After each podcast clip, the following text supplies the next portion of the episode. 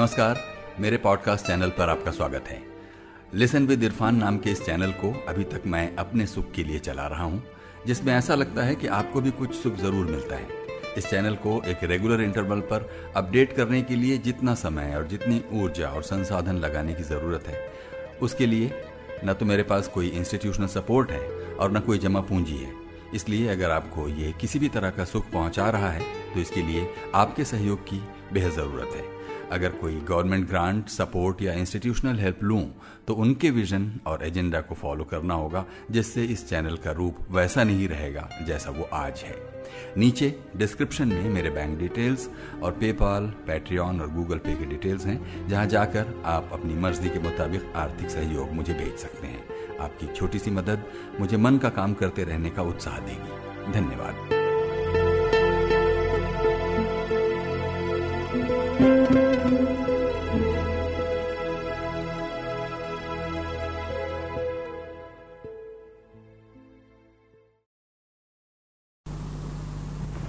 इक्कीस अप्रैल सन दो हज़ार दो, श्री दिनेश कुमार शुक्ल का घर है।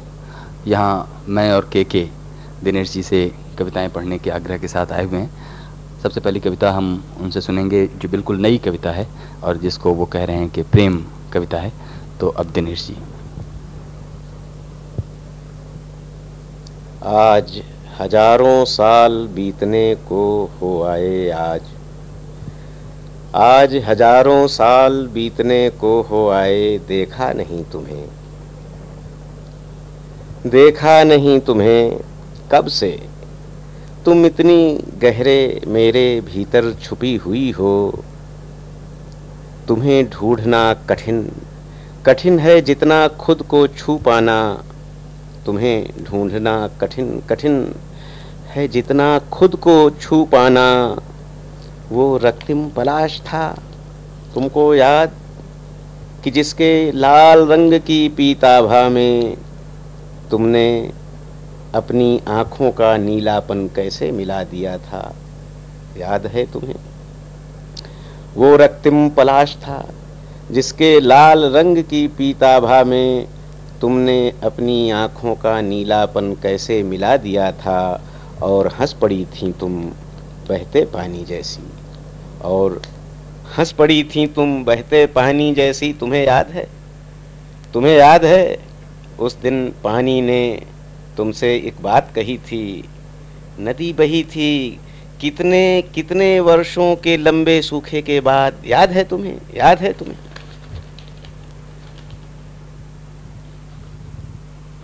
दिनेश जी, अगर आ, बाकी आगे की कविताएं सुनने से पहले हम आपसे ये अगर जानना चाहें कि जो भूगोल है जहाँ से आप अपनी कविताओं के लिए और ख़ास तौर पर जो छंद वाली कविताएं हैं उनके लिए आप ध्वनि और छंद और लय लेते हैं, वो उसका अगर आप कुछ आ, हमारे लिए कुछ स्मृति आप संजोना चाहें तो स्वागत रहेगा।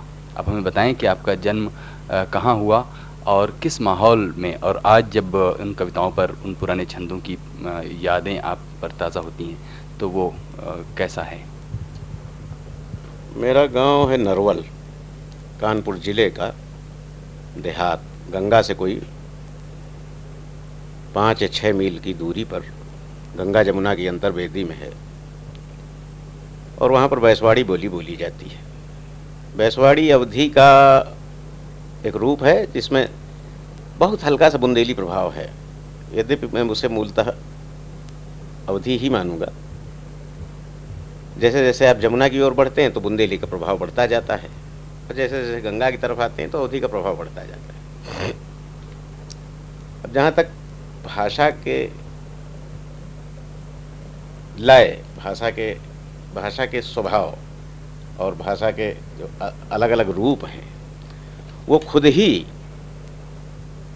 क्योंकि चार चार कोस में भाषा बदलती है, और मैं इलाहाबाद में रहा, मैं बनारस में रहा, मैं बिहार में रहा, आसाम में रहा, बंगालियों के बीच में काफ़ी रहा, इधर पछाह में काफ़ी लंबे समय से हूँ, तो मुझे काफ़ी लंबे भूभाग में रहने का अवसर मिला है। और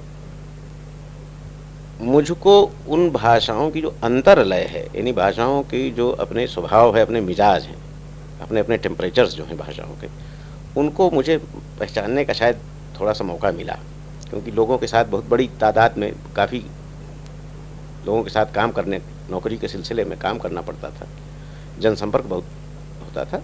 तो भाषाओं के आरोह अवरोह, उनके शब्दों के अंतर गुम्फन, शब्दों के, के, के क्या कहेंगे विन्यास या शब्दों की जो छटा है, वो अलग अलग मौक़ों पर अलग अलग तरीके से देखने को खूब मिली। अब रेलवे की नौकरी में तो खूब ही मिली। ऐसे में कविता जो है, आप अगर किसी यान में यात्रा कर रहे हों, उसकी गति बहुत तेज़ हो और वहाँ पर आप भाषाओं से भी टकरा रहे हों, लोगों की बोलियों से और उनके विषयों, उनके दुख सुख और तमाम कथाएं आपके आसपास दौड़ती हुई उस डिब्बे में चल रही हों। अब सोचिए आप, तो ऐसे में अगर कविता लिखी जाएगी तो उसमें क्या क्या आएगा, क्या क्या ना आएगा, बहुत कुछ आता है। तो इन सब चीज़ों से, रेलगाड़ी की धड़कन तक से मुझको जो है भाषा का, भाषा की लय मिली है, मैं ये मानता हूँ। और सबसे ज़्यादा तो लोगों से ही मिली है। मतलब अपने अंतर्मन से तो कोई लय पैदा नहीं होती है, वो पैदा की भी नहीं जा सकती। तो ये ज़्यादातर स्मृतियाँ जो हैं लोगों की ही हैं, जो कि लोगों के बोलने के अपने इन्फ्लेक्शंस, उनके आरोह अवरोह, उतार चढ़ाव, सुख दुख, उसी को ध्वनित करती है। बस तो फिर हम लोग इसी तरह की एक कविता से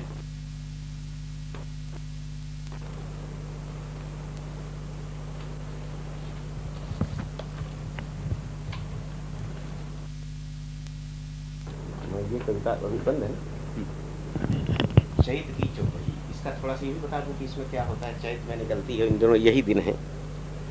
मैं एक कविता सुनाने जा रहा हूँ, चैत की चौपही। ये बिल्कुल इन्हीं दिनों पर लिखी हुई ये कविता है। ये जो मौसम चल रहा है, होली अभी भी कुछ दिन पहले गुजरी है और नवरात्र के दिन चल रहे हैं। इन मौक़ों पर गाँव में मेले ठेले निकलते हैं और शोभा यात्राएं भी सज के लोग देवी देवता पागल जोकर बन के इस तरीके की एक उत्सव के मूड में, उत्सव धर्मिता सी एक छाई रहती है इन दिनों। अभी गर्मी भी बहुत तेज़ नहीं है। तो ये चैत की चौपही एक कविता है, वो प्रस्तुत है। दिन निवर्तों के महीना चैत का है, दिन निवर्तों के महीना चैत का है। पड़ चले फीके मगर रह रह दहकते हैं अभी तक रंग होली के। दिन निवर्तों के महीना चैत का है, पड़ चले फीके मगर रह रह दहकते हैं अभी तक रंग होली के। हवा के तेवर ज़रा बदले हुए हैं और गाढ़ी हो चली है धूप। फसल के पकने का मौसम आ गया पर लाख अब तक हरी है। इस बार फिर भूस बहुत होगा किंतु दाने कम पड़ेंगे बालियों में, मगर कोई क्या करे, मगर कोई क्या करे। ये दिन निवर्तों के महीना चैत का है, चौपही में सज संवर कर स्वांग निकलेंगे, चौपही में सज संवर कर स्वांग निकलेंगे। जग रही है, जग रही है रूप रूपक की वो दिल अंगेज दुनिया, जग रही है, जग रही है रूप रूपक की वो दिलंगेज दुनिया। फांद कर संसार उसके पार का संसार रचती, बुलबुले में रंग भरती, किसी फक्कड़ शरारत की हरारत माहौल में है। फांद कर संसार उसके पार का संसार रचती, बुलबुले में रंग भरती, किसी फक्कड़ शरारत की हरारत माहौल में है। एक पल को पलक खोलो, ध्यान गहराओ तो पाओगे, एक पल को पलक खोलो, ध्यान गहराओ तो पाओगे। यहीं इस अधगिरी चौपाल में कुछ लोग बैठे सज रहे होंगे, यहीं इस अधगिरी चौपाल में कुछ लोग बैठे सज रहे होंगे। भेष धरकर कोई डाइन का, पहनकर रात काली, भेष धरकर कोई डाइन का, पहनकर रात काली। हाथ में खप्पर व मूसल लेके गलियों में छमाछम दौड़ता, संसार को ललकारता, आतंक को मुंह बिराता सा आ रहा होगा। भेष धरकर कोई डाइन का, पहनकर रात काली, हाथ में खप्पर व मूसल लेके गलियों में छमाछम दौड़ता, संसार को ललकारता, आतंक को मुंह बिराता सा आ रहा होगा। कोई पागल बन के ठर्रे की महक में बलबलाता, पाँव में दस हाथ की जंजीर बांधे घूमता होगा तुड़ाकर। कोई जोकर, कोई भालू और कोई अर्धंग बनकर, कोई गालों में चुभोकर सांग लोहे की हवा पर चल रहा होगा दुखों से बहुत ऊपर। हवा पर चल रहा होगा दुखों से बहुत ऊपर। चौपही में देव दानव ठग अधम सज्जन सभी के रूप होंगे। चौपही में चौपही में देव दानव ठग अधम सज्जन सभी के रूप होंगे। भांजते अपनी बनेठी चल रहे होंगे कई इतिहास, और करतब पटेबाजी के दिखाता तर्क भी होगा। भांजते अपनी बनेठी चल रहे होंगे कई इतिहास, और करतब पटेबाजी के दिखाता तर्क भी होगा। मौत के कांधे पे धर के हाथ हंसती जिंदगी होगी। सात परतों में हवा की तरसा मरसा बज रहा होगा। कान के पर्दों में दहकी गमकती होगी, और पानी के गले में गूंजता होगा कुआं। उधर ऊपर चंद्रमा के पास खिड़की खोलकर, उधर ऊपर चंद्रमा के पास खिड़की खोलकर अर्ध परिचित एक चेहरा झांकता होगा। उधर ऊपर चंद्रमा के पास खिड़की खोलकर अर्ध परिचित एक चेहरा झांकता होगा। और दूर जाती और गहरे डूबती सी मुस्कुराहट की कठिन आभा वहीं पर खो रही होगी। दूर जाती और गहरे डूबती सी मुस्कुराहट की कठिन आभा वहीं पर खो रही होगी। और झालर की तरह उड़ती हुई चिड़ियां गगन की अस्त होती नीलिमा में लहर भरती जा रही होंगी। तब गगन के कांपते जल में वो चेहरा डूब जाएगा। तब गगन के कांपते जल में वो चेहरा डूब जाएगा। और चौपही का ढोल धरती की तरह प्रतिध्वनित होता रात भर बजता रहेगा। और तारों से झरेगी धूल, और तनी गेहूं की कटीली बालियों की झील पर, तनी गेहूं की कटीली बालियों की झील पर तब चंद्रमा सी एक थाली सरकती दस कोस तक हंसती बिछलती चली जाएगी। और भेड़िए उस फसल में जो छिपे हैं अब डर रहे होंगे। भेड़िए उस फसल में जो छिपे हैं अब डर रहे होंगे।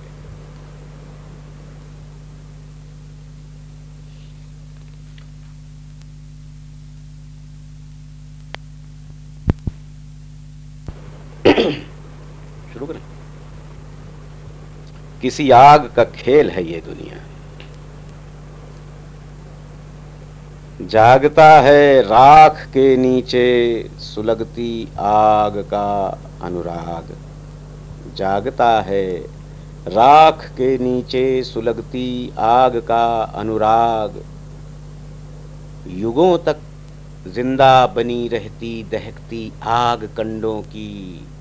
युगों तक जिंदा बनी रहती दहकती आग कंडों की। जल रही हैं साथ कंडों पर थपी जो हाथ की थापें। आग में कृतिकार के ही हाथ कृतिका दे रहे हैं साथ। आग में कृतिकार के ही हाथ कृतिका दे रहे हैं साथ। तो खुली आँखों में चराचर की दिवस निसी जागती है चेतना की आग।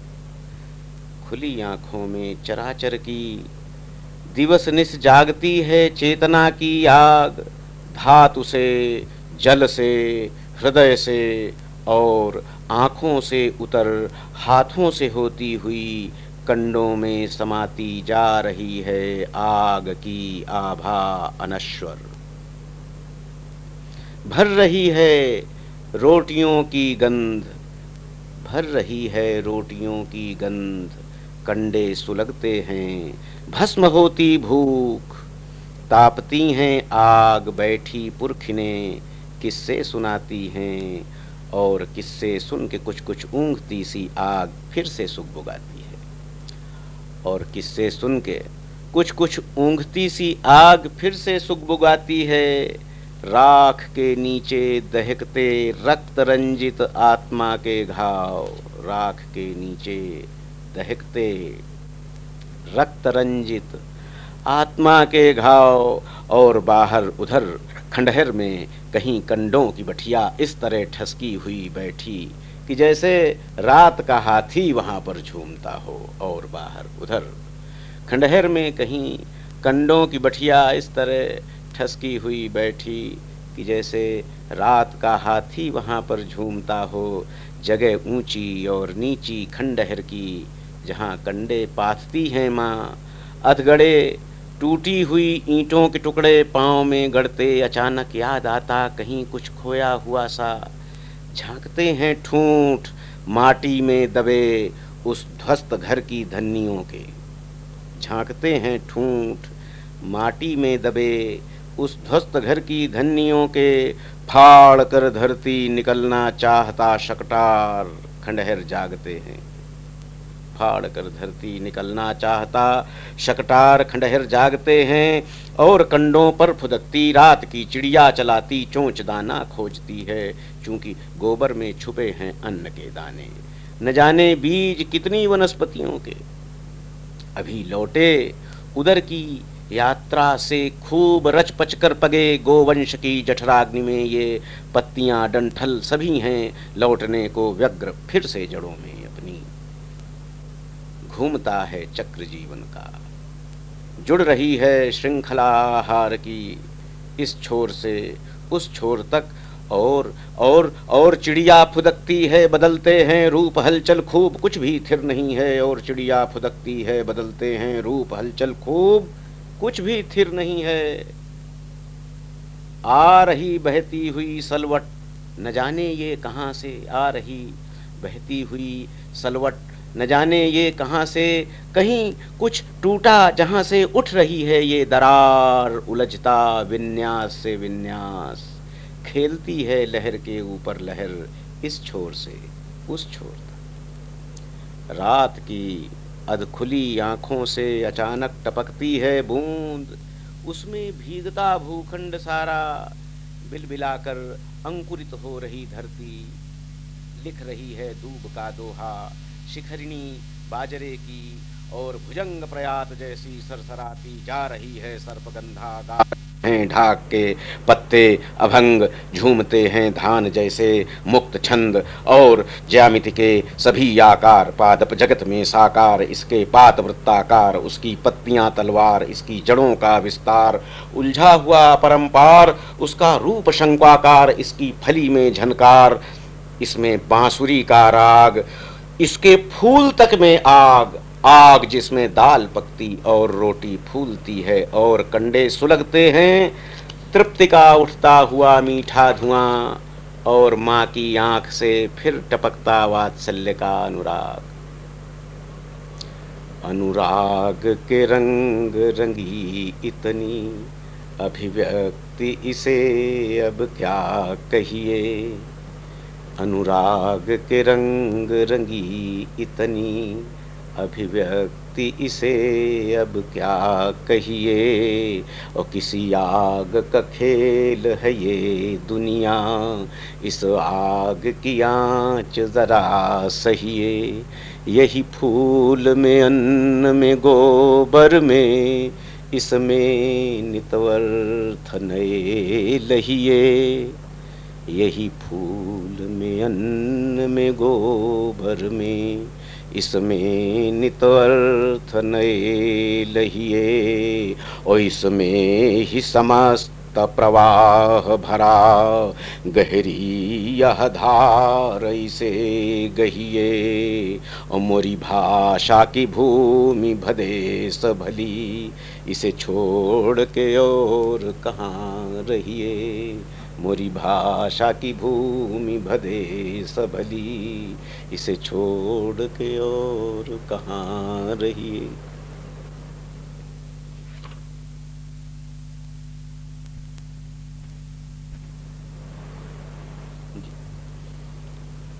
रात की अधखुली आँखों से अचानक टपकती है बूंद, उसमें भीगता भूखंड सारा। बिलबिलाकर अंकुरित हो रही धरती, लिख रही है दूब का दोहा। शिखरणी बाजरे की और भुजंग प्रयात जैसी सरसराती जा रही है सर्पगंधा। गा रहे हैं ढाक के पत्ते अभंग, झूमते हैं धान जैसे मुक्त छंद।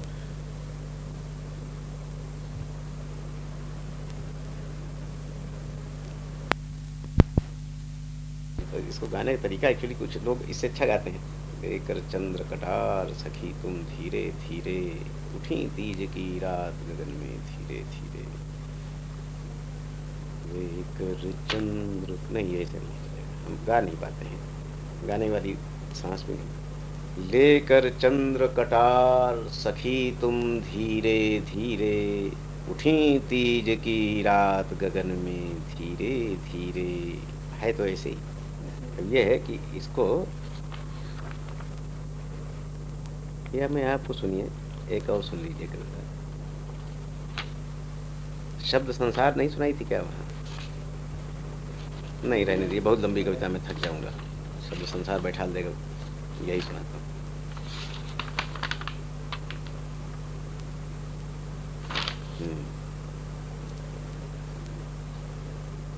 लेकर चंद्र कटार सखी तुम धीरे धीरे, उठी तीज की रात गगन में धीरे धीरे। भरकर तुम विस्तार पसरती जैसे सृष्टि अपार, तुम्हारा बिखर गया मणिहार, दमकते तारे कई हजार गगन में धीरे धीरे। लेकर चंद्र कटार सखी तुम धीरे धीरे, उठी तीज की रात गगन में धीरे धीरे। खोलकर मन के वज्र किमार, किया तुमने नभ आंगन पार। खोलकर मन के वज्र किमार, किया तुमने नभ आंगन पार। तुम्हारी भुज वल्लरी अपार, घेरती मुझको बारंबार धरा पर धीरे धीरे। लेकर चंद्र कटार सखी तुम धीरे धीरे, उठी तीज की रात गगन में धीरे धीरे। तुम आकाश की गंग उठाती चलती मंद तरंग, और फिर झरती नभ के पार कहीं तुम धीरे धीरे। लेकर चंद्र कटार सखी तुम धीरे धीरे। तुम्हारे खंजन गंजन नयन, ले गए नरगिस का सुख चैन। तुम्हारे खंजन गंजन नैन, ले गए नरगिस का सुख चैन। तुम्हारी मंथर मंथर चाल, गगन में जैसे मेघ मराल, गगन में जैसे मेघ मराल उड़ रहे धीरे धीरे। लेकर चंद्र कटार सखी तुम धीरे धीरे। तुम्हारी मंद मंद मुस्कान, बधिक की आधी खिंची कमान, भरा जिसमें अनुराग विराग, दहकती जिसमें ठंडी आग, खेलती धीरे धीरे। लेकर चंद्र कटार सखी तुम धीरे धीरे। उठा मंदसा ज्वार सखी फिर धीरे धीरे, उतरी सिंधु मझार सखी तुम धीरे धीरे। और जल की घेर दीवार सखी फिर धीरे धीरे, करना जल में प्यार मुझे तुम धीरे धीरे। जल में जल की खींच यवनिका धीरे धीरे, कर देना मिस्मार सभी कुछ धीरे धीरे। बिना बात की बात हमारी बीत गई है रात, भई भोर भिनुसार खुला दिन धीरे धीरे। लेकर चंद्र कटार सखी तुम फिरे।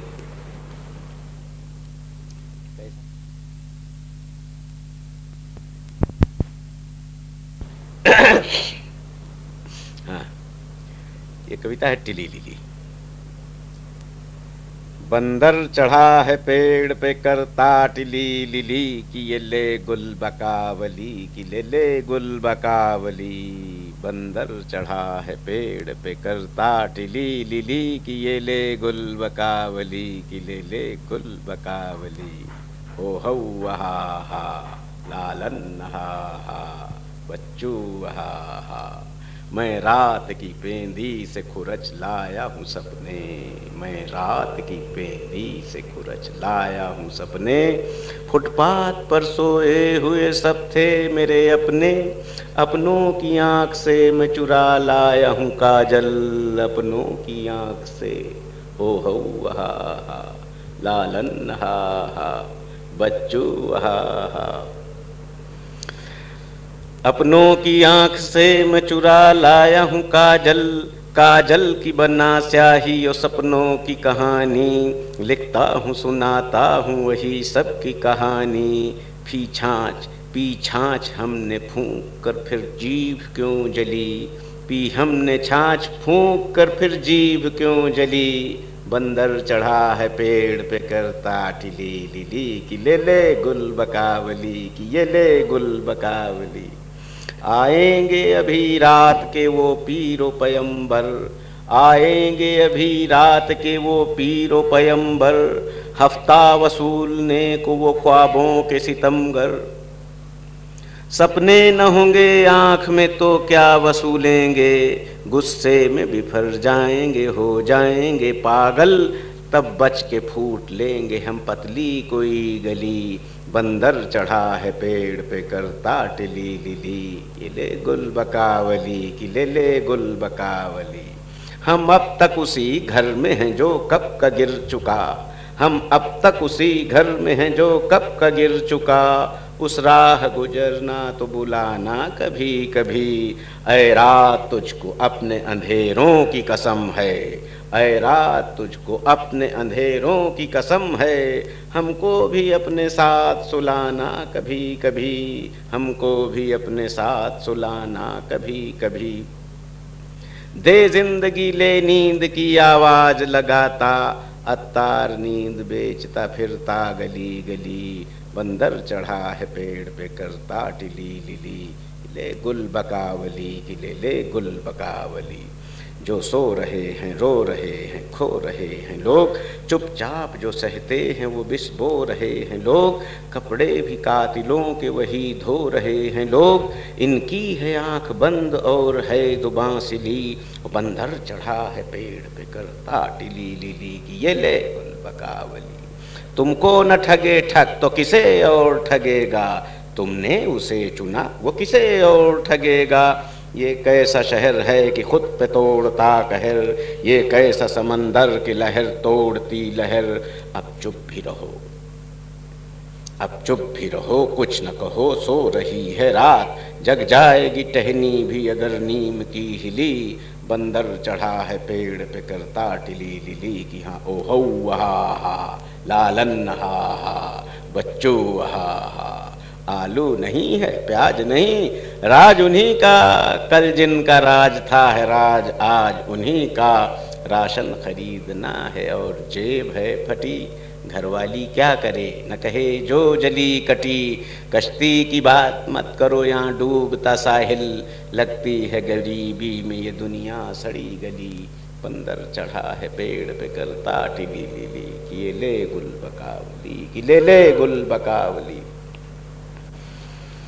लिखता है वो रिसालों में वो बातें बड़ी बड़ी, लिखता है रिसालों में वो बातें बड़ी बड़ी। चांदी की उसकी एक चांदी की उसकी खो गई थी एक तश्तरी, लिखता है रिसालों में वो बातें बड़ी बड़ी। चांदी की उसकी एक इसको जरा सब लिखता है रिसालों में वो बातें बड़ी बड़ी। चांदी की उसकी खो गई थी एक तश्तरी, तुम देखते उसने चलाई किस तरह छड़ी, नौकर की पीठ थी मगर चट्टान सी कड़ी, वो तीन सौ की तश्तरी थी गिफ्ट में मिली। आते रहे जाते रहे इस देश में चुनाव, नेता व नेती घूमते घर घर ओ गाँव गाँव, ये कुछ भी कहें मुंह से इनके निकले काँव काँव। कौओं ने सुना जब से वो नेतों से है खफा, नेतों की आंख फोड़ेंगे उनकी अगर चली, बंदर चढ़ा है पेड़ पे करता टिली लिली कि ये ले गुल बकावली कि ले ले गुल बकावली। जैसे प्रकट हों देवता धरती पे जब कभी, वैसे ही इधर आते हैं अफसर कभी कभी। काजू मिठाई चाय का जब भोग लगाकर, बैठा हुआ था हाकिम दरबार सजाकर, चौपाल की छत से गिरी अफसर पे छिपकली, बंदर चढ़ा है पेड़ पे करता टिली लिली कि ये ले गुल बकावली कि ले ले गुल बकावली। घर जा रहा था हारा थका, खत्म करके काम घर जा रहा था। घर जा रहा था हारा थका, खत्म करके काम। सूरज को अंधेरों ने छुरी मारी शरे शाम, सूरज को अंधेरों ने।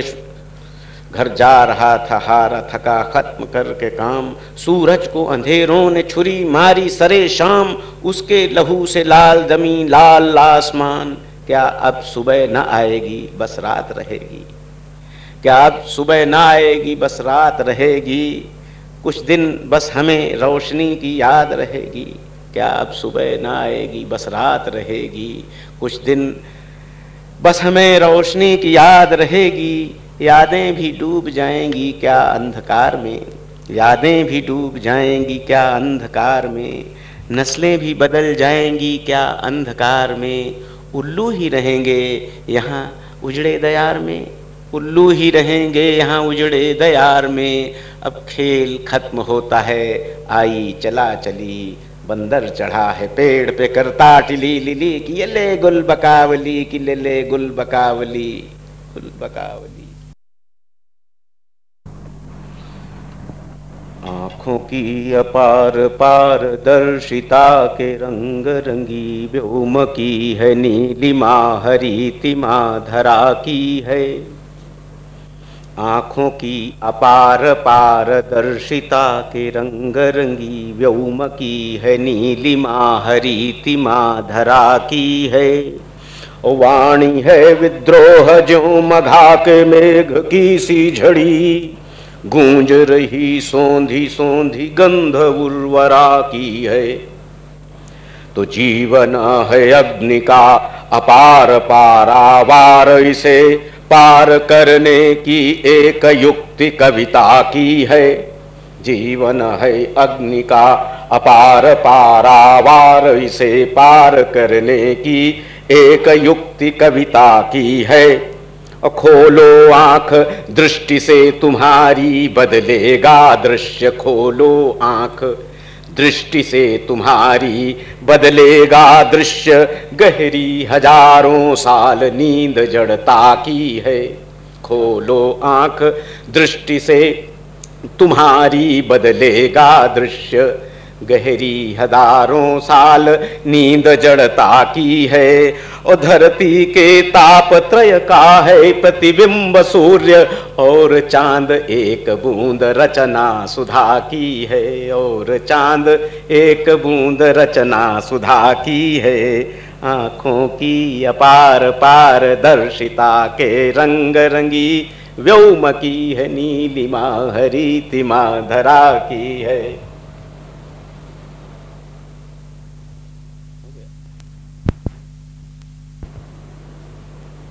गो की खाइयाँ गहरी होने लगी थीं और गहराने लगे थे अलग अलग दो भाग गरीबी अमीरी के रंग। आँखें चुराने वाला पड़ोस का ठेकेदार अब दिखाने लगा था आँख जिस तिस को। ज़्यादातर घरों में गरीबी भरी रहने लगी थी पूरे साल भिनभिनाती मक्खियों की तरह। फिर भी कुछ अलग ही रंगत थी उन दिनों की कि निकलती थी प्रभात फेरी और नदी बहती थी। ऐसा था उन दिनों की आत्मा थी तो संताप था, देह थी, पीड़ा थी। बन नहीं रही यार, ये ये पाठ आया नहीं रहा, इसको इसको आप इरेज कर दीजिएगा।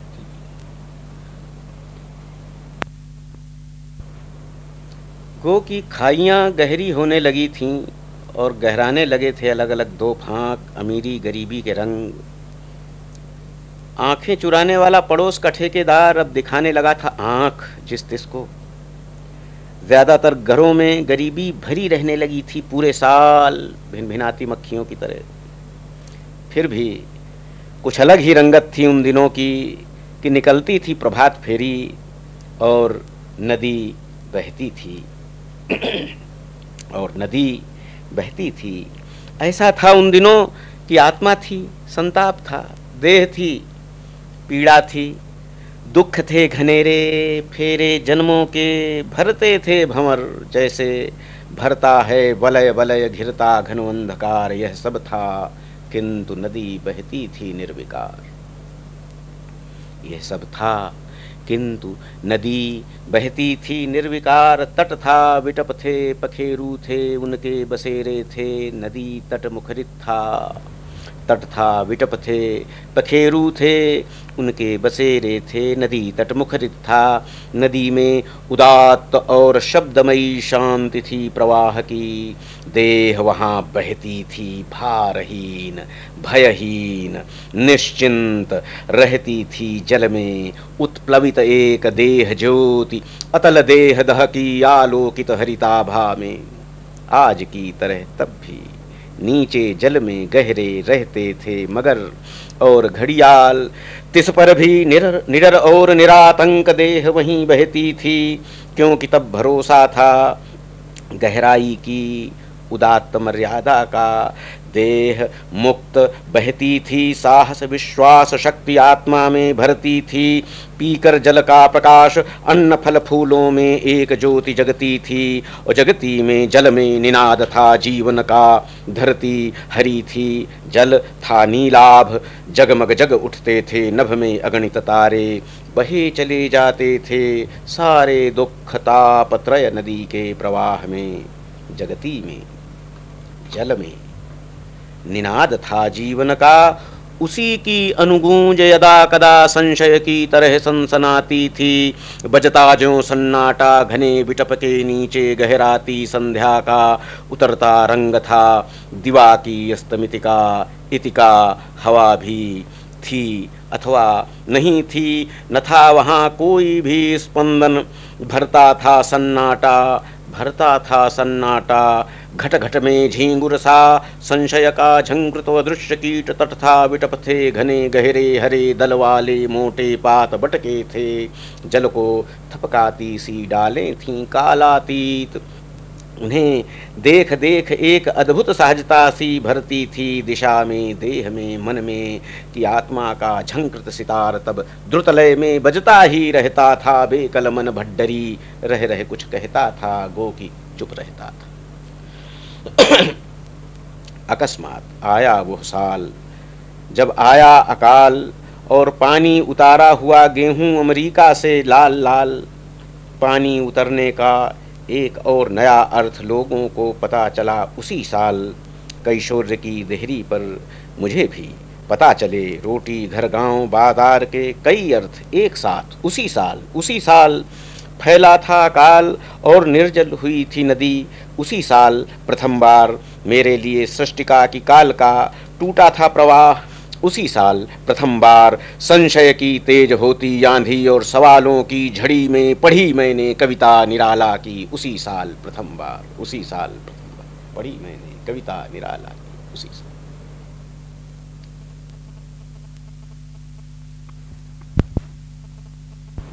दो पखेरू। भीगते हैं दो पखेरू एक दूजे में। भीगते हैं दो पखेरू एक दूजे में। फड़फड़ाते पंख अमृत उड़ रहा है। फड़फड़ाते पंख अमृत उड़ रहा है। दूसरी कविता है अंतर्नाद। अभी उड़ेंगे कपोत इस जहाज से। अभी उड़ेंगे कपोत इस जहाज से, लौट भी आएंगे फिर यहीं। इस बीच उनकी प्रतीक्षा का अंतर्नाद फड़फड़ाता रहेगा किसी हृदय के गुंबद में। इस बीच उनकी प्रतीक्षा का अंतर्नाद फड़फड़ाता रहेगा किसी हृदय के गुंबद में।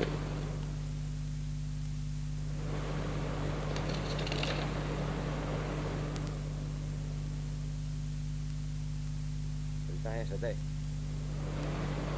हृदय, सो गया हूँ मैं तुम्हारे हृदय के पर्यंक पर, सो गया हूँ मैं तुम्हारे हृदय के पर्यंक पर, दहकते दो सूर्य मेरी कनपटी पर, हृदय है कि सेज है कि चिता है, हृदय है कि सेज है कि चिता है।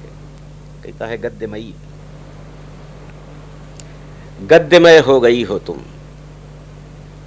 गद्यमय हो गई हो तुम, अब से मैं मानूंगा तुम्हें ही अपना निकष, खींचूंगा खींचूंगा तुम पर मैं रेखा सुवर्ण की, खींचूंगा तुम पर मैं रेखा सुवर्ण की, खींचूंगा तुम पर मैं रेखा सुवर्ण की।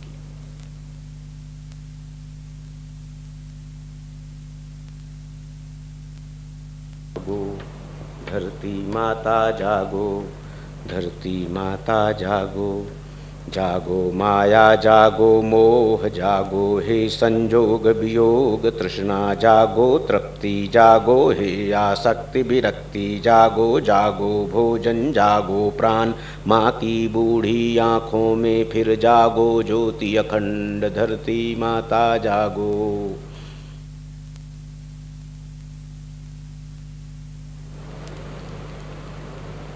धरती माता जागो, धरती माता जागो, जागो माया जागो मोह, जागो हे संजोग वियोग तृष्णा, जागो तृप्ति, जागो हे आसक्ति विरक्ति, जागो जागो भोजन, जागो प्राण माँ की बूढ़ी आँखों में फिर, जागो ज्योति अखंड धरती माता जागो।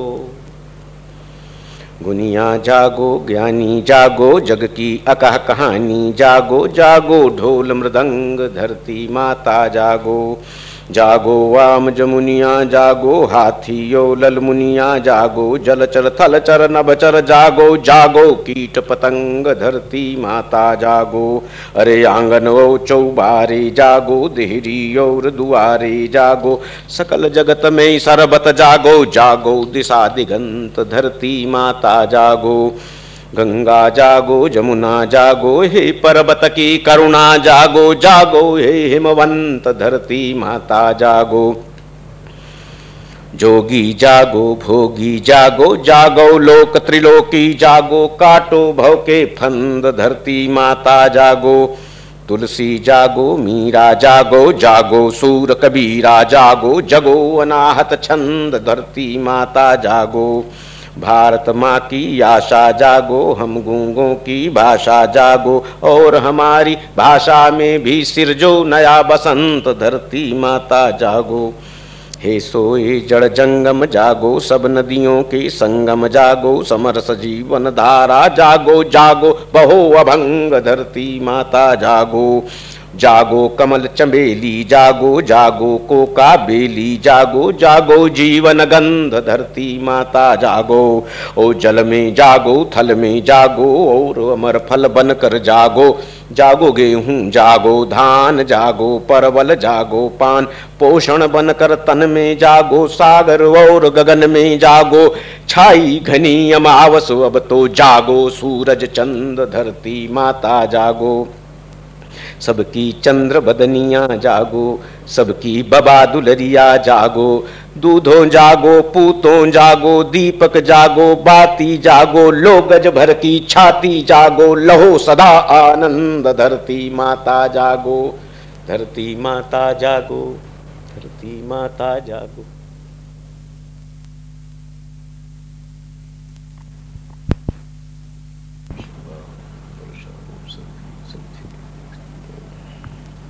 हाँ, साक्षात्कार।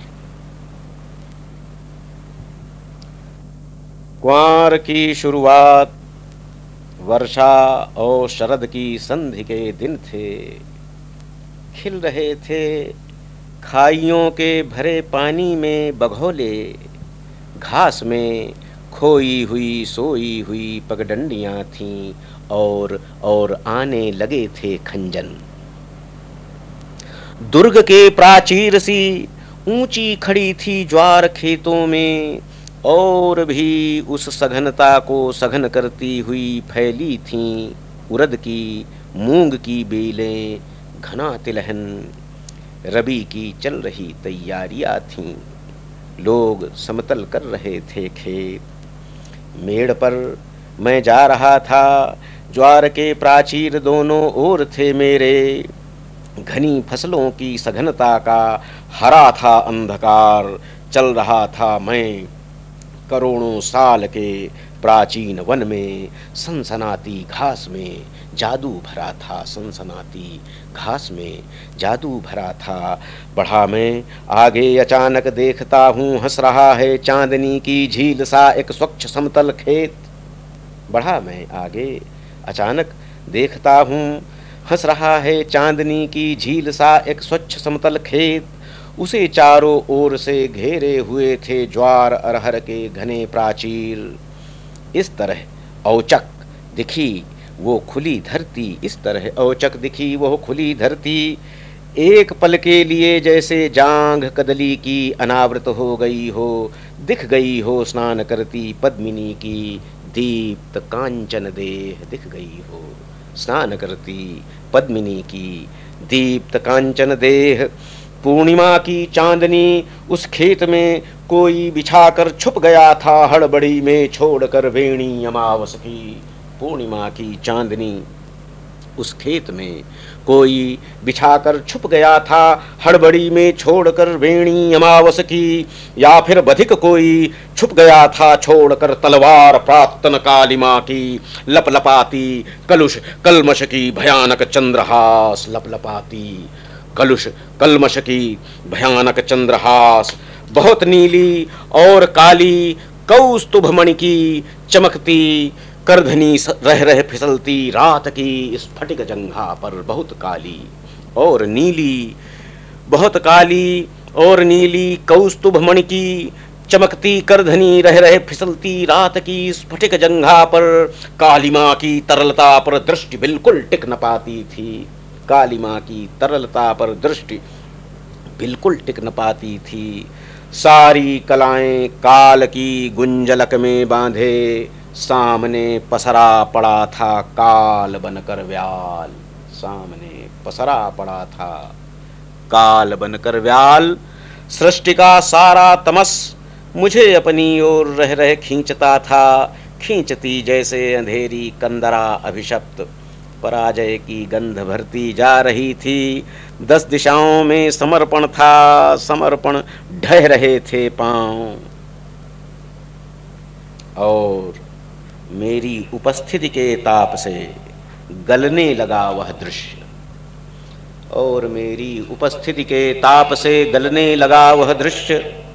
लहरें चांदनी की झील में उठने लगीं जैसे उबलता दूध।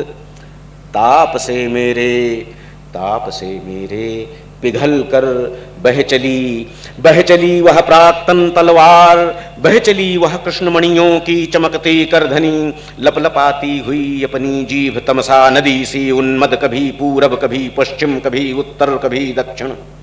क्वार की उस चांदनी में बर्फ बनकर झर रही थी कालिमा, हिन हिना कर गा रही थीं मानवेतर योनियों की स्त्रियां। लताओं की तरह छाए जा रहे थे तार लोहे के कटीले और उल्टी, और उल्टी थालियां बज रही थीं चारों दिशाओं में निरंतर। झंझनाहट झंझनाहट झंझनाहट सनसनाता भर रहा था कालिया दाह, कान में मन में हृदय में सनसनाता, सनसनाता भर रहा था कालिया दाह कान में मन में हृदय में। और देर तक बहती रही तमसा की कालिंदी, बह रहा था कालकूट मेरे पाँवों को मेरे अस्तित्व को छूता डुबाता। बह रहा था वह प्रलंबित सरीसृप क्षण, बह रहा था वह प्रलंबित सरीसृप क्षण। बीत कितने युग गए पर मृत्यु की सम्मोहिनी सी वो नदी बहती रही सरसर। छुप गया था चंद्रमा, छुप गए थे देवता सब, छुप गया था समय। रात की कटी से खिसक जब कृष्णमणियों की चमकती करधनी मृत्यु बनकर बह रही थी। रात की कटी से खिसक कर कृष्णमणियों की चमकती करधनी जब मृत्यु बनकर बह रही थी। और और और फिर वह सरसराहट दूर तारों के परे जब जा चुकी थी चंद्रमा निकला। और फिर वह सरसराहट दूर तारों के परे जब चा चुकी थी। चंद्रमा निकला, समय ने सांस ली।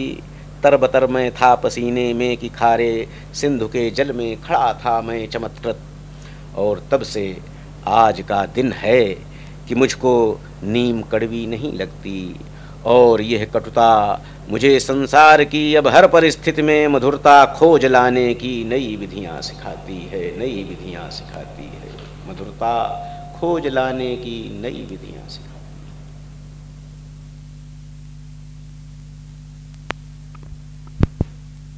है। कोई हताशा विलाप करती, ये मौन पतझर की रागनी है जो टूटती तब अलाप भरती। अभी जो तुमको दिखा कि कोई पहन के साड़ी उधर गया है, वो था वो था भटकता ध्रुपद का टुकड़ा हवा में उड़ता जो घर गया है। ऐसे इसको यह है वही ये बाल रवि की विशाल किरणें प्रकाश तेरा बता रही हैं, मैथिली शरणगुप्त वाला। मैथिली शरणगुप्त ने काफ़ी लिखा है, बड़े अच्छे अच्छे प्रयोग किए भाई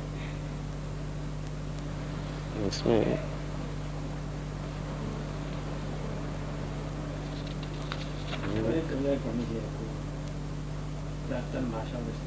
प्राक्तन भाषा और स्त्रियाँ वो सुना।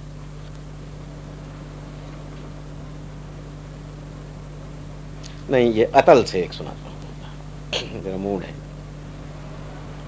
अतल से एक कविता है।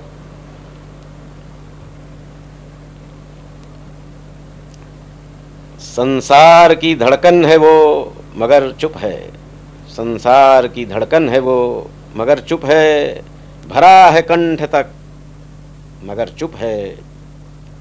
टपकती रात दिन अटूट एक दुख की धार, पुराने घाव सा पकता है तपकता ये विचार।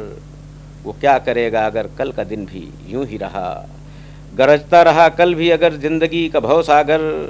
ऐसे में नहाना खुदी में, मन के गगन में उड़ना, रचना में डूब जाना और अपनी अगन में पकना। अटूट सिलसिला है छोटी छोटी चीज़ों का जिसमें वो खुद को लगाए रखता। खुद अपनी रोशनी के अंधेरे में अभी डूबा नगर, तमाम चीज़ें सजी हैं यहाँ दुकानों में अभी ले लो। बहुत सस्ते में बिक रही आस्था, बहुत सी और भी इस तरह की सस्ती चीज़ें। तमाम दुनिया में फैला हुआ मीना बाजार, देख कोई नहीं पाता है मगर चल रहा चारों तरफ नरसंहार। अभी जो है सभी होगा मिस्मार, चढ़ रहा पानी तेज रो है धार। आकाश की गंगा के फट रहे हैं कगार, सृष्टि के तल से अतल से उठी है एक लहर। कोई ब्रह्मांड की बिसरी हुई धुन है जो गुनगुना रहा है समय, एक खिंचता हुआ आलाप विलंबित में अभी।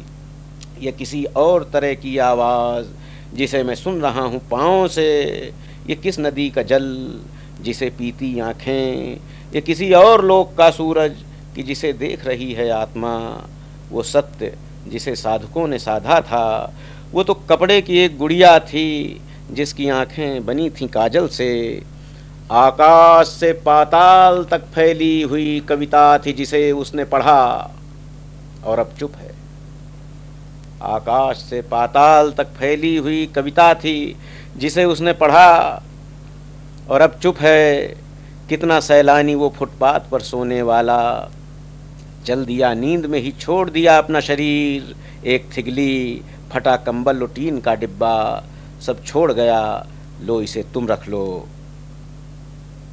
वो उठा और उठ के चल दिया वो अपनी शताब्दी की तरह। पर इतना है कि उसकी आँख से छिटकी है अभी एक किरण, पर इतना है कि उसकी आँख से छिटकी है अभी एक किरण। वैसे अंधेरा घुप है, आकाश की धड़कन है वो मगर चुप है, भरा है कंठ तक मगर चुप है।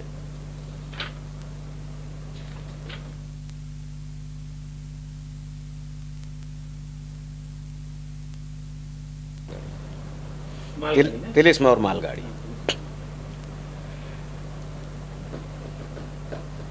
तेज बारिश की झड़ी खड़ताल सी बजती हुई, दोपहर धमकती जा रही है मालगाड़ी, जा रही है मालगाड़ी। तेज बारिश की झड़ी खड़ताल सी बजती हुई, दोपहर धमकती जा रही है मालगाड़ी। मालगाड़ी पर लदा कोयला, मालगाड़ी पर लदा कोयला भरी है, आग कोयले में छुपी है, आग में बिजली की जिससे मालगाड़ी चल रही है।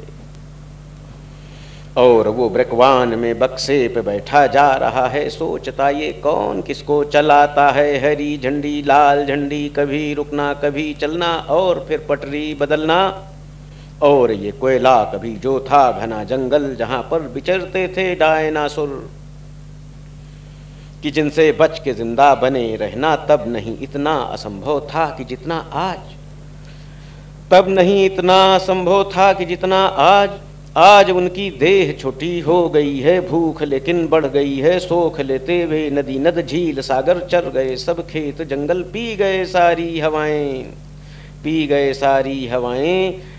भावना की भूमि तक में घुस गए हैं डायनासोर, और उनकी दाढ़ में अब लग चुका है स्वाद सपनों का। धमकती जा रही है मालगाड़ी, कांपती धरती, बिखरता समय, जीवन पिस रहा है। हाथ ये किसका पकड़कर आदमी को जो रगड़कर घिस रहा है।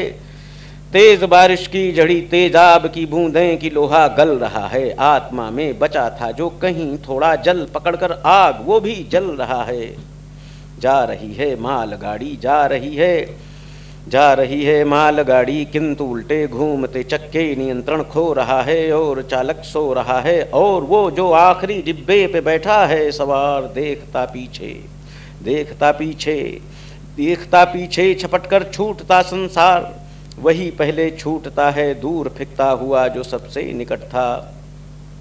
कुछ देर देता साथ वो जो दूर का संसार, चलता हुआ वृत्ताकार वो भी मान लेता हार। आखिरकार थोड़ी देर में खोता हुआ आकार उस गहरे क्षितिज में। जा रही है मालगाड़ी, और बारिश हो रही है, और दोपहर सो रही है, धुंध गहरी हो रही है। मालगाड़ी खो रही है, मालगाड़ी खो रही है, मालगाड़ी खो।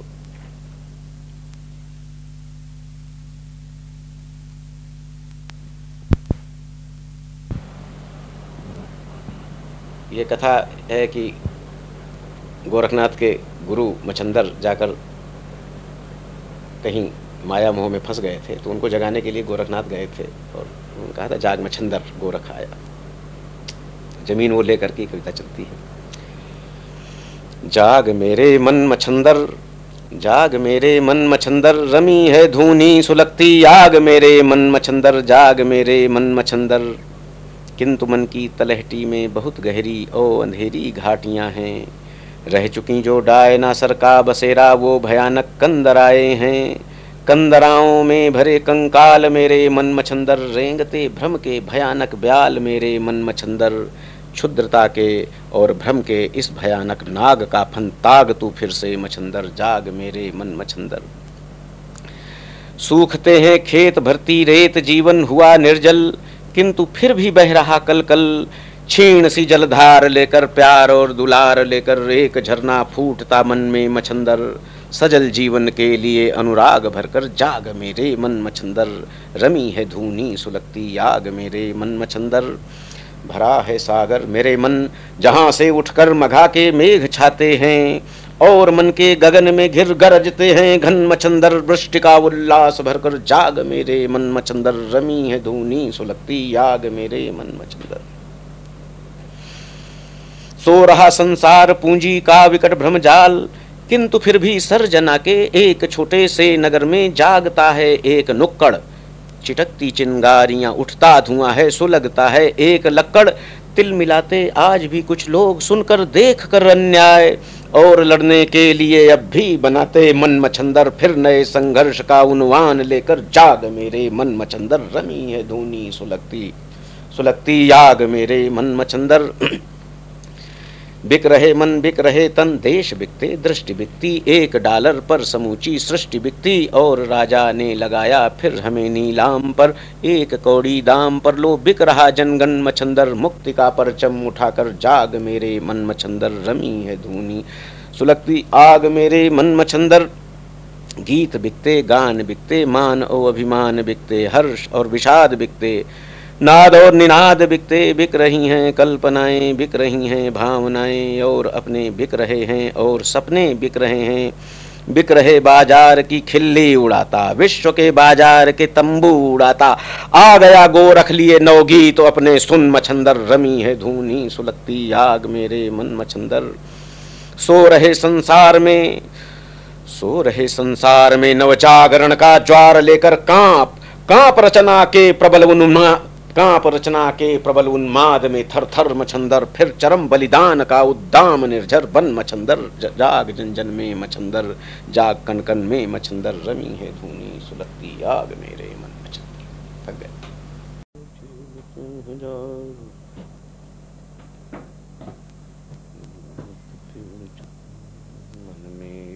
पेड़ छतनार मन में एक पेड़ छतनार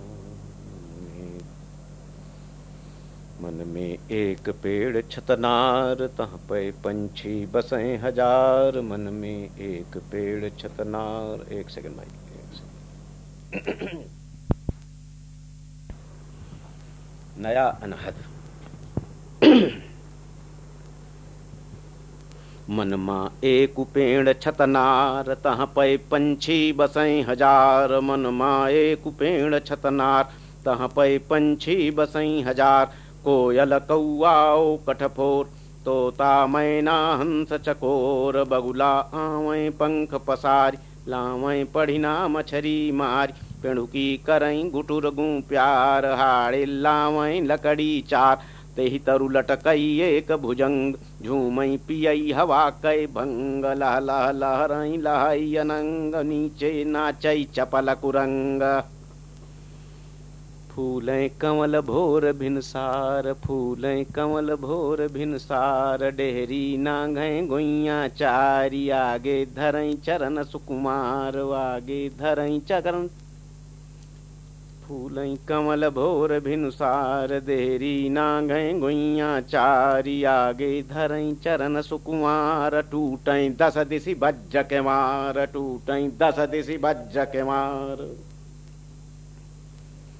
फूलई कमल भोर भिनुसार, फूलई कमल भोर भिनुसार। डेहरी नांगें गुइया चारी, आगे धरई चरण सुकुमार। टूटई दस दिशि बज्ज के मार। टुक टुक देखई मोर चकोर, फिर तो बना सांप की डोर। चुनकर मोटी वाली डाल, उसमें अपना झूला डाल। मिल गए झूले गुइया चार, गावें कोमल मेघ मल्हार। उनके मन में सिंधु अपार, जिसमें गरज रहा है ज्वार। उनका मन निर्मल आकाश, तहाँ पै चलई पवन उनचास। आया सावन का त्योहार, आँखें हरी हरी रतनार। उन आँखों में बसती रात, उन आँखों में उन आँखों में बसती रात। तिसमें तारों की बरसात, उनका मन है अपरंपार। तिसमें झरते फूल हजार, तिसमें बहाई बसंत बयार। तिसमें पूरा ऋतु संघार। तहाँ पै झरई अगम कै धार, तहाँ पै झरई अगम कै धार, तहाँ पै झरई अगम कई धार। सरसई माया का संसार, दह दह दह कई अगिनी अपार। दह दह दह कई अगिनी अपार। और तहाँ पै खुले केस एकनार, करती बिजुली का सिंगार। तहाँ पै खुले केस एकनार, करती बिजुली का सिंगार। नाचई लोक लाज को त्याग, चंदन तन में लिपटे नाग। चंदन तन में लिपटे नाग। अरे उसके मन में गहरी हुक, जिसमें बड़वा नल की भूख। जिसमें नदियां जावे सूख, जिसमें सागर जावे सूख। उसके मन में गहरी हुक, जिसमें बड़वा नल की भूख। उसमें नदियां जावे सूख, उसमें सागर जावे सूख। झूलई सावन भादौ मास, झूलई धरती यो आकाश। नभ से झरती अमृत बूंद, गोइया लेती आँखें मूंद। झरती अमृत बूंद, नभ से झरती अमृत बूंद। गोइया लेती आँखें मूंद। और फिर तो लगा जोर झकझोर, पी गई भरती नभ की ओर। तन में खिलई बकुल के फूल, गोइया जाती रह रहे झूल। फिर तो लगा जोर झकझोर, पी गई भरती नभ की ओर। तन में खिलई बकुल के फूल, गुइया जाती रह रहे झूल। उनके मन के झरने साथ झरते रहते सारी रात, लाते सपनों की बारात, लाते परियों की सौगात, परियां ही लाती बरसात, अमृत बरस रहा दिन रात। तो फिर तो हरियाली का रंग जीवन भरता नई तरंग, जगता गहरा जंगल एक, जगता गहरा जंगल एक, मन में लहरा जंगल एक, जिसमें झूमई पेड़ हजार, अम्बा निम्बा ओ कचनार, जिसमें झूमई पेड़ हजार, अम्बा निम्बा ओ कचनार, उनमें एक पेड़ छतनार, जिसमें पंछी बसई हजार। तहाँ पै लटकै एक भुजंग, नीचे नाचै तपर चपल कुरंग, तब फिर आवें गुइया चार, मिलके मगावें मेघ मल्हार, पुनि पुनि एक पेड़ छतनार, पुनि पुनि आवें गुइया चार। खेलई जीवन अपरंपार, बिगसई भरई सकल संसार, बिगसई भरई सकल संसार, मुकुति का खिलई सहस दल, कमल हसै जीवन नित नूतन धवल, बहई सर सर सर झंझा प्रबल, की धसकई बड़न बड़न के महल, की जब भी कि जब भी आवे गुइया चार, मिल गए गाँव में घमलार, जग से मिटता अत्याचार, राजा करता हाहाकार, छाती पीटे सौ सौ बार, रोवे मंत्री दाढ़ी जार, छिपता फिरता साहूकार, पाकई धूरी राज दरबार। जब भी आवे गुइया चार, खोलें सकल मुक्ति के द्वार, टूटें दस दिशि वज्र के मार, जब भी आवे गुइया चार। जब एक रात की कथा। देर से बैठे हुए थे राम कोविद, शुरू करनी थी कथा। रात गहराने लगी थी, मंच पर कसता कोई ढोलक, किसी ने पाँव में घुंघरू कसे, करताल साधी हाथ में, सनसनाता गैस का हंडा, निगलता था पतिंगों को, और नीचे टाट पर श्रोता जम्हाई ले रहे थे। चूँकि मुखिया का संदेशा अभी तक पहुँचा न था, राम कोविद की न थी हिम्मत शुरू करते कथा। इधर लड़के हंस रहे थे, चल रही थी चुहलबाजी, लड़कियां शर्मा रही थीं। राम सूरत सिपाही ने बेंत अपना फटफटाया, नाच लौंडे का नहीं, खीसे निपोरो मत, जरा गंभीर बैठो। मूर्तें जो सजी बैठी मंच पर, सूरतें जिनकी पसीने में नहाई, मुस्कुराईं और मूर्तों को देखकर मोहित। वहीं सुखबिंद जी ने आंख मारी और धीरे से तुरंत खैनी पुचक दी। इस तरह से चल रही थी प्रतीक्षा, जीवन जथा। राम कोविद की न थी हिम्मत शुरू करते कथा। उधर राधा बुआ रह रहे मूर्तों के जोड़ती थीं हाथ, रह रहे नवाती थीं माथ। फौज में उनका अकेला पूत, उसकी छुट्टियों के दिन हुए पलछिन, और अब तो उसे जाना था सियाचिन। तलब से बैठ बेचैन बैठे तबलची इमरान, जेब में कौड़ी न थी, आता कहाँ से पान। वो समय बीता जब बना करते वही सीता, ऊब कर फिर कसा तबला ताक धिन धिन। रहे लीलाधारियों के साथ इतने दिन, रम गए थे अब उन्हीं के पास, भूल कर घर का पता। राम कोविद की न थी हिम्मत शुरू करते कथा। पान की गुमटी डरी सिमटी सड़क पर टिमटिमाती थी, उसी की ओट में इक्का रुका, उससे कोई उतरा, उतारा गया कोई। दर्द से घुटती हुई आवाज़, गया था देने गवाही मुकदमे में भूमिहीनों की तरफ से न्याय की कहने, मगर वो लौटा बंधाए हुए पट्टी, घिसटता सा जा रहा था। थी किसी में दम सुनाता वो जिसे अपनी व्यथा।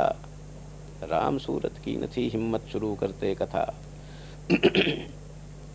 रात गहरी हो चली थी, गैस की लालटेन एकदम भकभकाई, और दलित टोले से उठी एक चीख पूरे गांव पर छाई। लपलपाती एक सिहरन उठी, जैसे छुरी सबकी पसलियों को चीरती उतरी। गांव का हर शख्स था लेकिन सयाना, फटाफट बंद दरवाजे, किसी ने कुछ नहीं देखा सुना जाना। कान पर मोटा जनेऊ चढ़ाता भागा सिपाही राम सूरत, तेज थी हाजत। मूर्तें जो सजी बैठी थीं, दहल कर हो गईं मूरत, मुस्कुराते हुए मुखिया आ रहे थे। बंधी थी घिघी हलक सूखी, मगर हारमोनियम पर राम कोविद गा रहे थे। सिवा मुखिया के वहाँ अब दूसरा श्रोता न था, किंतु फिर भी चाव से शंभू को वध की राम कोविद ने कही पूरी कथा।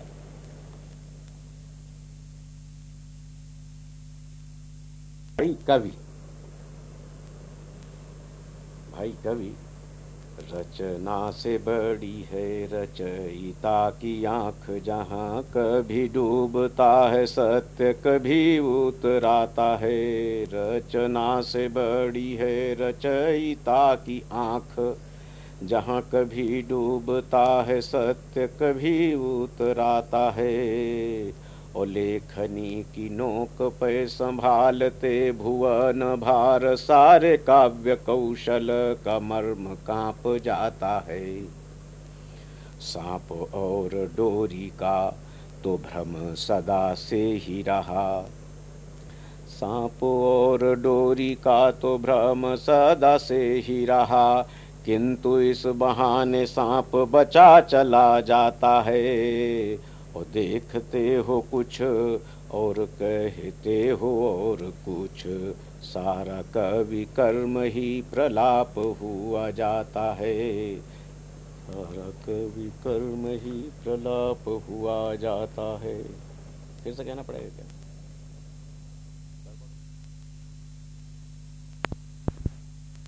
देखते हैं कि इस खास तौर से इस जिस आखिरी कविता से हमने आपने पाठ समाप्त किया, तो कवि कर्म पर भी एक टिप्पणी जैसी चीज़ आप करते हैं।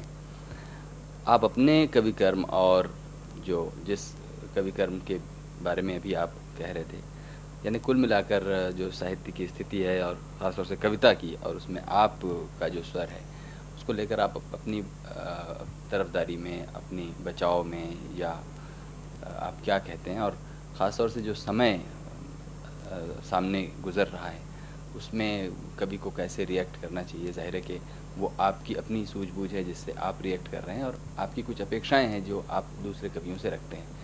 तो कुल मिलाकर जो स्थिति है और जो समय है जिसके बीच एक संवेदनशील कवि दिनेश कुमार शुक्ल रह रहा है, वो कैसे इस समय पर टिप्पणी कर रहा है कविता से अलग। सबसे बड़ी ज़रूरत है कविता ज़्यादा से ज़्यादा लोगों के बीच में पहुँचे। कविता अगर लोगों की ज़बान से उतर गई तो इसका सबसे बड़ा बुरा असर तो ये होगा कि भाषा बहुत कमज़ोर और बहुत निर्जल और बहुत ही बहुत ही गरीब होती जाएगी दिनों दिन। भाषा की सारी की सारी संवेदनशीलता, भाषा का सारा जीवन रस समाप्त हो जाएगा अगर लोगों की ज़बान से कविता उतर गई। अभी भी पूरी तरह कविता नहीं उतरी है, तो इसका कारण है तुलसीदास, कबीर और कुछ हद तक निराला, नागार्जुन और त्रिलोचन तक के लोग। उसके बाद धीरे धीरे धीरे धीरे कविता इस तरीके से बौद्धिक छद्म में अपने को फंसाती चली गई है कि वो लोगों से दूर होती गई है। लब्बो लुबाब कुल सबसे बड़ा ये प्रमाण है कि कविता, हिंदी कविता के मंच पर कोई भी गंभीर कवि जा करके अब कविता पाठ करके पाठक से संवाद बनाने की हैसियत नहीं रखता है। ऐसा उर्दू में नहीं है, ऐसा बंगला में नहीं है, ऐसा मराठी में नहीं है, और तमाम भाषाओं में ऐसा नहीं है।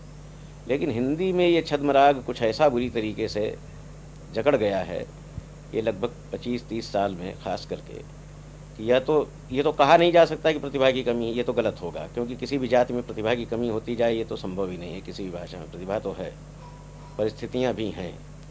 लेकिन मुझे ऐसा लगता है कि एक कविता में ख़ास कर से करके एक पावर पॉलिटिक्स घुसी हुई है। इस कविता की ये जो पावर पॉलिटिक्स है, इसको दुर्भाग्य से लघु पत्रिकाएँ भी बड़ा मदद कर रही हैं। कविता यहाँ तक कि अखबारों में भी इस कविता की पावर पॉलिटिक्स घुसी हुई है। अगर आप पत्रकार हैं तो पता लगा आप बहुत बड़े कवि भी, आप पता लगा कि आप किसी तरीके से विश्वविद्यालय से संबंधित हैं तो आप बहुत बड़े कवि भी हैं। ये हट करके, ये जरूर जाहिर है कि कुछ बड़े अच्छे पत्रकार कवि हैं, कुछ बड़े अच्छे प्राध्यापक भी कवि हैं, ये सब चीज़ें संभव हैं। लेकिन सिर्फ इन्हीं के बीच में अगर कविता रह गई और जीवन के बाहर से कविता नहीं आई, और कविता अपनी भाषा हिंदी के स्वभाव को लेकर नहीं आई। हिंदी का स्वभाव ही बोलियों का स्वभाव है, बोलियों से ही भाषा अपना रस सत्य लय खींचती है। मैं मेरा जहाँ तक व्यक्तिगत जोर है वो लय को ही लेकर नहीं है। बहुत सारे लोग ये कह के साइड लाइन कर देना चाहते हैं कि ये सिर्फ छंद और लय की बात हो रही है। नहीं, ऐसा नहीं है। छंद और लय के साथ बहुत कुछ आने वाला है कविता में। केवल लय और छंद ही नहीं है, इसके साथ जो लोक रंग है सबसे बड़ा, वो सबसे महत्वपूर्ण है। और लोक रंग को अनुवाद की भाषा वाली कविता कभी नहीं ला सकती, वो आएगी तो अपनी ही भाषा में। तो मैं तो यही कहूँगा कि लोक लय जिसको कहते हैं, यानी वास्तव में वो लोक लय पकड़ करके लाइए। लोक लय निराला जी के पास थी। निराला जी कहाँ कहाँ से उठाते थे, देखिए मैं आपको एक कविता बताता हूँ। एक बड़ी कठिन कविता है, शिशिर की शर्वरी हिंस्र पशुओं भरी। और इसका जानते हैं इसका उत्स कहाँ है? बैसवाड़े की कहावत है, जब सीकुर तन्नान तब भिड़हा मन्नान। यानी शिशिर में गेहूँ का सीकुर जो है वो कड़ा होने लगता है, और तब भेड़िया जो है वो मन्ना के निकलता है। तब वो निराला उस शिशिर की शर्वरी कहाँ से उठाते हैं और कविता में कैसे बदल देते हैं। मैंने भी इसी बिंब का प्रयोग एक कविता में किया है, चैत की चौपही में, क्योंकि अब गेहूँ जरा जब बाद को पकता है, वाकई चैत के बाद बैसाख तक आकर के पकता है। निराला की सारी कविता इसी प्रकार। मुक्तिबोध, मुक्तिबोध का पाठ देखिए आप। मुझे पुकारती हुई पुकार खो गई कहीं, अद्भुत पाठ है। यहाँ तक कि धू, धूमिल धूमिल का पाठ देखिए। यानी वो पाठ की परंपरा मैं तो कहूँगा धूमिल तक बरकरार है। और उसको बाद को सर्वेश्वर दयाल सक्सेना वगैरह ने बात को उठाने की कोशिश भी की है।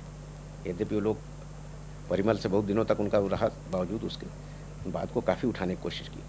लेकिन उसके बाद मुझे दिखता नहीं है, गोरख तो असमय में ही चले गए। गोरख ने शुरू भी किया प्रयास और खूब गीत लिखे उन्होंने लिखते, लेकिन उसके बाद कविता से जोड़ने का जब तक काम नहीं होगा वो लोक रंग नहीं आएगा। लोक रंग लोकगीत न समझा जाए, लोक संस्कृति न समझी जाए उन अर्थों में जिन अर्थों में एथनिक शब्द समझा जाता है, उन अर्थों में न समझा जाए। इसका मतलब ये है कि कविता अपनी भाषा के मुहावरे में आवे, कविता अंग्रेजी कविताओं के अनुवाद के मुहावरे में ना आवे। कविता उस तरीके से गद्य होकर आ सकती है, क्यों नहीं आ सकती है, लेकिन उस तरीके का वो प्रोज जो ट्रांसलेटेड प्रोज है उस रूप में ना आवे, वो ज़्यादा अच्छा है। नहीं तो फिर हिंदी कविता तो समाप्त हो जाएगी। मुझे उम्मीद है कि हमारे साथी और कुछ लोगों ने शुरू भी किया है। मैं सिर्फ लय और छंद की ये वापसी कह करके मेरी कविता को, बहुत सारे लोग कहते हैं इतिश्री न कर दी जाए, मैं उसके साथ और भी कुछ कहना चाहता हूँ। शायद मैं प्रकट नहीं कर पा रहा हूँ पूरी तरीके से अपने को, लेकिन हिंदी भाषा का पूरी पूरी सुगंध जब तक नहीं लाई जाएगी जीवन के विभिन्न क्षेत्रों से उठा करके, तब तक कविता को पुनर्स्थापित नहीं किया जा सकेगा। ये जो आप ट्रांसलेटेड पोइट्री या क्या, मैं समझ नहीं पाया, ये क्या आप कहना चाह रहे हैं? मैं ये कहना चाह रहा हूँ कि ऐसा लगता है, तो साफ लग रहा है कि एक निराला की परंपरा की आप बात कर रहे हैं, और दूसरी तरफ जो गड़बड़ी पैदा हो रही है आपकी नज़र से, वो ट्रांसलेटेड समथिंग जो आप कह रहे हैं वो ज़रा स्पष्ट कीजिए। मेरा अर्थ ये नहीं है कि वो ट्रांसलेटेड है, मेरा अर्थ ये है कि ऐसा लगता है कि जैसे वो हम किसी और भाषा के स्वभाव को पकड़ ना पा रहे हों और हिंदी में ज्यों का त्यों उल्था कर दे रहे हों, उसको ला करके वहाँ पर सिर्फ शब्द की जगह शब्द धर देना, कुछ इस तरीके से कर रहे हैं। कविता में सिर्फ शब्द ही नहीं आते हैं, शब्दों के साथ चहल पहल भी आती है भाषा की, और भाषा की बहुत सारी चहल पहल शब्दातीत होती है। वो आती है भाषा की के घुमक्कड़पने के साथ, भाषा के की, की, की, की जो लोच है उसकी उस, उस, उस, उस, उस, उस, उसकी जो एक अपनी गत है उसके साथ आती है। वो इस कविता में, जो कि दुर्भाग्य से अज्ञे जी के बाद, वैसे अज्ञे में वैसे पूरा नहीं है, अज्ञे में बहुत सारी कविताएं बहुत ही अच्छी हैं जो कि जनता में भी सीधे मंच पर जा सकती हैं, लेकिन उसके बाद के अधिकांश कवियों में, चूँकि मुझे ऐसा लगता है उनका शायद लोक भाषाओं से संपर्क बहुतों का नहीं रहा है, संभवतः संभवतः मैं हो सकता है गलत हूँ, लेकिन मुझे ऐसा लगता है कि उनमें से भोजपुरी क्षेत्र के कवियों को अगर आप छोड़ दें तो बाकी और जगहों के कवियों का गांव की भाषाओं से, बोलियों से बहुत संपर्क नहीं रह गया है ऐसा लगता है, क्योंकि जीवन का रस जो है भाषा का, भाषा का जल है कविता, ये करके मैं मानता हूँ। और वो जल के स्रोत जो हैं वो बोलियाँ हैं, और उन बोलियों के तत्व जब तक नहीं लाए जाएंगे तब तक भाषा पुनरुज्जीवित नहीं हो सकेगी। कविता की भाषा से मेरा आशय है, हिंदी भाषा नहीं, कविता की भाषा तब तक पुनरुज्जीवित नहीं होगी। तो मैं अनुवाद की भाषा की बात जब मैं कह रहा था तो मेरा अर्थ ये था कि जैसे वह कविता किसी और देश की पृष्ठभूमि पर लिखी गई कविता हो, वो कविता जैसे किसी और लोक की हो, कुछ इस तरीके से इस रूप में आती है।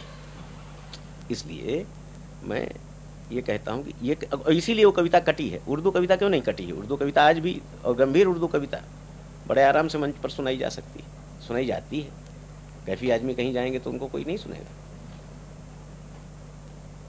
लेकिन हिंदी में, हिंदी के कोई भी गंभीर कवि जो हैं उनके पास क्या ऐसी कविताएं हैं कि जो ले जा करके सुना सकें और मंच पर उस तरीके से? तेलुगु में, तेलुगु में तो सारी की सारी गंभीर कविताएं, कविताओं का किस तरीके से जनता के साथ संलाप है, सोचिए आप। ऐसा क्यों है? क्योंकि लोग, कवि जो हैं वो उस तरीके से अपने को अलग थलग करके बिल्कुल अखबारों और अकाडेमिया की दुनिया में ही कैद होकर नहीं रह गए हैं। मुझे लगता है हिंदी वाले जो हैं सिर्फ अपने को बहुत छोटे छोटे क्षेत्रों में बंद करके रख रहे हैं। अखबार, यूनिवर्सिटी और शुद्ध बौद्धिक वातावरण में बंद करके रह गए हैं। जब तक उससे बाहर नहीं निकलेंगे तब तक मज़ा नहीं आएगा, मैं मानता हूँ ऐसा। तो अब इसी सिलसिले में आपसे पूछें हम दिनेश जी कि आप करीब, जहाँ तक मुझे मालूम है, करीब बीस वर्षों से तो आप दिल्ली में ही हैं और दिल्ली के पूरे साहित्यिक माहौल को देख रहे हैं। पंद्रह सोलह साल से आप दिल्ली में हैं और आ, और फिर आप भाषा में बोलियों का जो महत्व है उसको रेखांकित कर रहे हैं और उसकी खुद आपके काम में वो झलकता भी है। तो आखिर वो कहाँ है? मतलब दिल्ली में तो आप देखते हैं कि ये अभ्यास, ये प्रैक्टिस नहीं हो रही है, फिर ये कहाँ है आखिर? कविता सुना देता हूँ, कविता ही से, भीतर कवि थे बाहर कविता, ये सुन लीजिए आप। उसमें मैं शायद कविता में ही बेहतर तरीके से बात कह सकूं।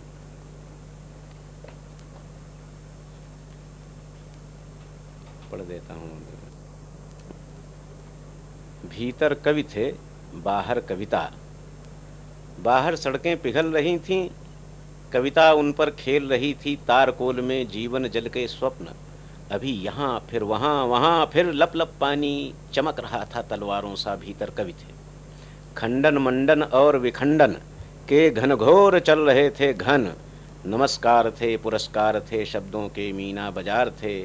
साए साए चलते थे कूलर, शीतलता थी, शीतलता थी तनी भ्रकुटी भंगिमा। वक्र कवि काँप रहे थे, किन्हीं सात परतों के भीतर ढूंढ रहे थे वे जीवन को। कविता से आतंकित कवि थे, गोपनीय थी बहस। बाहर कविता खेल रही थी जीवन जीवन, गुल्ली डंडा नोन तेल की पदी पदव्वल। गागा कर आवाज लगाती बीरानी, सूनी गलियों में घुस कर गूंज रही थी कविता। उमड़ रही थी वो जुलूस में, सूखी डालों पर कोंपल सी फूट रही थी। भीतर कवि थे आत्ममुग्ध, गुट गठित, सुरक्षित। बातें थीं, बातों में जन थे, बाकी जो था सब निर्जन था। उस अनुकूलित सभागार में नपा तुला उनका यथार्थ था। गद्य गद्य था, प्रथुल पद्य था। भीतर कवि थे बाहर कविता।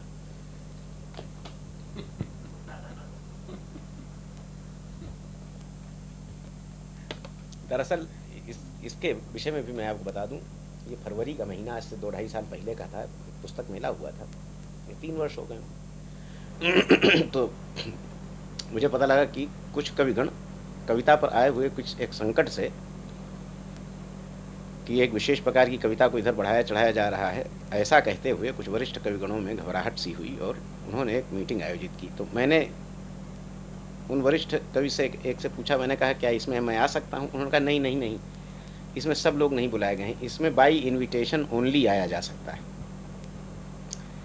फिर मुझे पता नहीं लगा, कई लोगों ने बताया जो वहाँ पर गए थे, कि उसमें सबसे बड़ी चिंता ये थी कि कविता में फासिज्म बहुत तेज़ी के साथ घुसने वाला है, क्योंकि उसमें लय और छंद की वापसी की बात होने लगी है। और इसी चीज़ को लेकर के वहाँ पर लोगों ने बड़ी बड़ी चिंताएं और दुश्चिंताएं जाहिर की कि हिंदी कविता में लय और छंद के नाम पर फासिज्म घुसने वाला है। और इसमें मुझे बताया गया कि मेरा नाम ले करके बाकायदे अटैक भी किए गए। नाम मेरा ही लिया गया था और लोग भी शायद कुछ लोग निशाने पर थे, लेकिन उसी समय मेरी ये पुस्तक आई थी कभी तो खुले कपाट, और उसके तो उसको दो तरीके से इस कविता पर, एक तो उनको ये चिंता हो रही थी और उसको सिर्फ छंद और लय की वापसी के नाम पर उसको ट्राइवियलाइज किया जा रहा था। और मुझे इस बहस में ये कहा गया कि नहीं नहीं आपको आने की ज़रूरत नहीं, इसको आप करीब बताऊँ मुझे किसने बताया था। ये वैसे बता ही देता हूँ क्या है मित्रों से, मुझे भगवत रावत जी ने बताई ये बात, ये बात मुझको बताई निर्मला गर्ग ने। और वहाँ पर ऐसा नहीं था कि वो क्लोज्ड रहा हो, वो सेमी ओपन था। ये गोष्ठी ये गोष्ठी राजेंद्र प्रसाद हाल में हाल में हुई थी या उसके ऊपर वाले कमरे में कहीं हुई थी, दो दो तीन साल पहले की बात है। उसके बाद से ये प्रायः ये कहा गया, इस पर जोर ही था एक्चुअली लोगों का कि लय और छंद की वापसी खतरनाक बात है।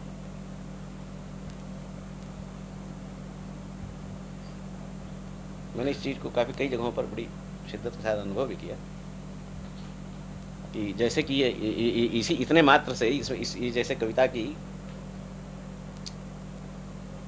ये भी कहा गया कि कविता में लय लाने से कविता अगंभीर हो जाती है, ये भी कुछ लोगों से मैंने सुना।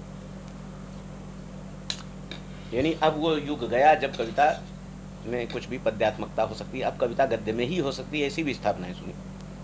लेकिन कविता तो हो गद्य में ही हो, कविता गद्य में बिल्कुल हो सकती है, शुद्ध गद्य में ही है, तमाम कविता गद्य में है। तुलसीदास की रामायण भी तो गद्य में है, पूरे के पूरे उठा लीजिए आपको सीधे गद्य मिलेगा। कौन कहता है गद्य में ना, गद्य में कविता हो सकती, बल्कि गद्यम कवि नाम निकषम वदंती, ऐसी क्या बात है। लेकिन ये तो गद्य भी नहीं है प्रॉपर, जो अधिकांश कविता लिखी लिखाई जा रही है। इसमें मुझे लघु पत्रिकाओं से ये के बारे में मुझे ये है कि लघु पत्रिकाओं से जिस चीज़ की उम्मीद थी कि कविता के नए रूपों को आगे बढ़ाएंगी, वो न करके लघु पत्रिकाएँ भी उसी राजनीति के शिकार होती जा रही हैं जिसकी कि बड़ी पत्रिकाएँ शिकार रहीं। और ये ज़रूरी है इसलिए कि बिल्कुल नई नई जगहों से लाए जाएं, और कविता को वास्तव में अगर रिसस्टिकेट करना है, उसकी सांस में सांस फिर डालनी है। या तो मान लीजिए कि कहीं कोई समस्या ही नहीं है, हिंदी कविता बहुत बढ़िया लिखी जा रही है और जनता खूब बाँच रही है, लेकिन ये सत्य नहीं है। इस कविता को लोगों तक कैसे ले जाना है, कैसी कविता लोगों तक जाएगी, ये मंच में जब तक पार्टिसिपेट नहीं करेंगे हम लोग, तब तक मुझे नहीं लगता है कि हम लोग खुद भी सीख पाएंगे। हमको एक्चुअली मंच पर जाकर सीखना भी होगा, जाना चाहिए मंच पर। अच्छा, ये तो हुई इधर की बात, लेकिन अगर आप कुछ पुराने ज़मानों की बात याद करें जब आ, साहित्य को लेकर, ख़ासतौर से कविता को लेकर आपके अंदर नया नया रुझान पैदा हो रहा होगा, तब से लेकर वो कोई ऐसा एक कट ऑफ पॉइंट जैसा है जहाँ तक आपको लगता है कि हाँ ये अगर प्रवाहमान रहता तो एक स्थिति होती, और जो अब हालात बन गए हैं वो बिल्कुल आ,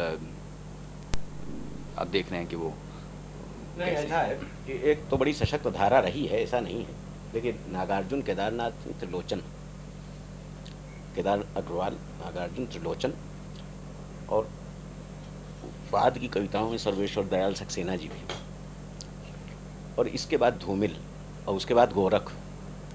ऐसे अगर अगर गोरख के और भी तमाम साथी गोरख के साथ उस तरीके से लिख रहे होते तो मुझे लगता है कि ये ये परंपरा गोरख पर आकर के एक तरीके से टूट जाती है, मुझे ऐसा लगता है।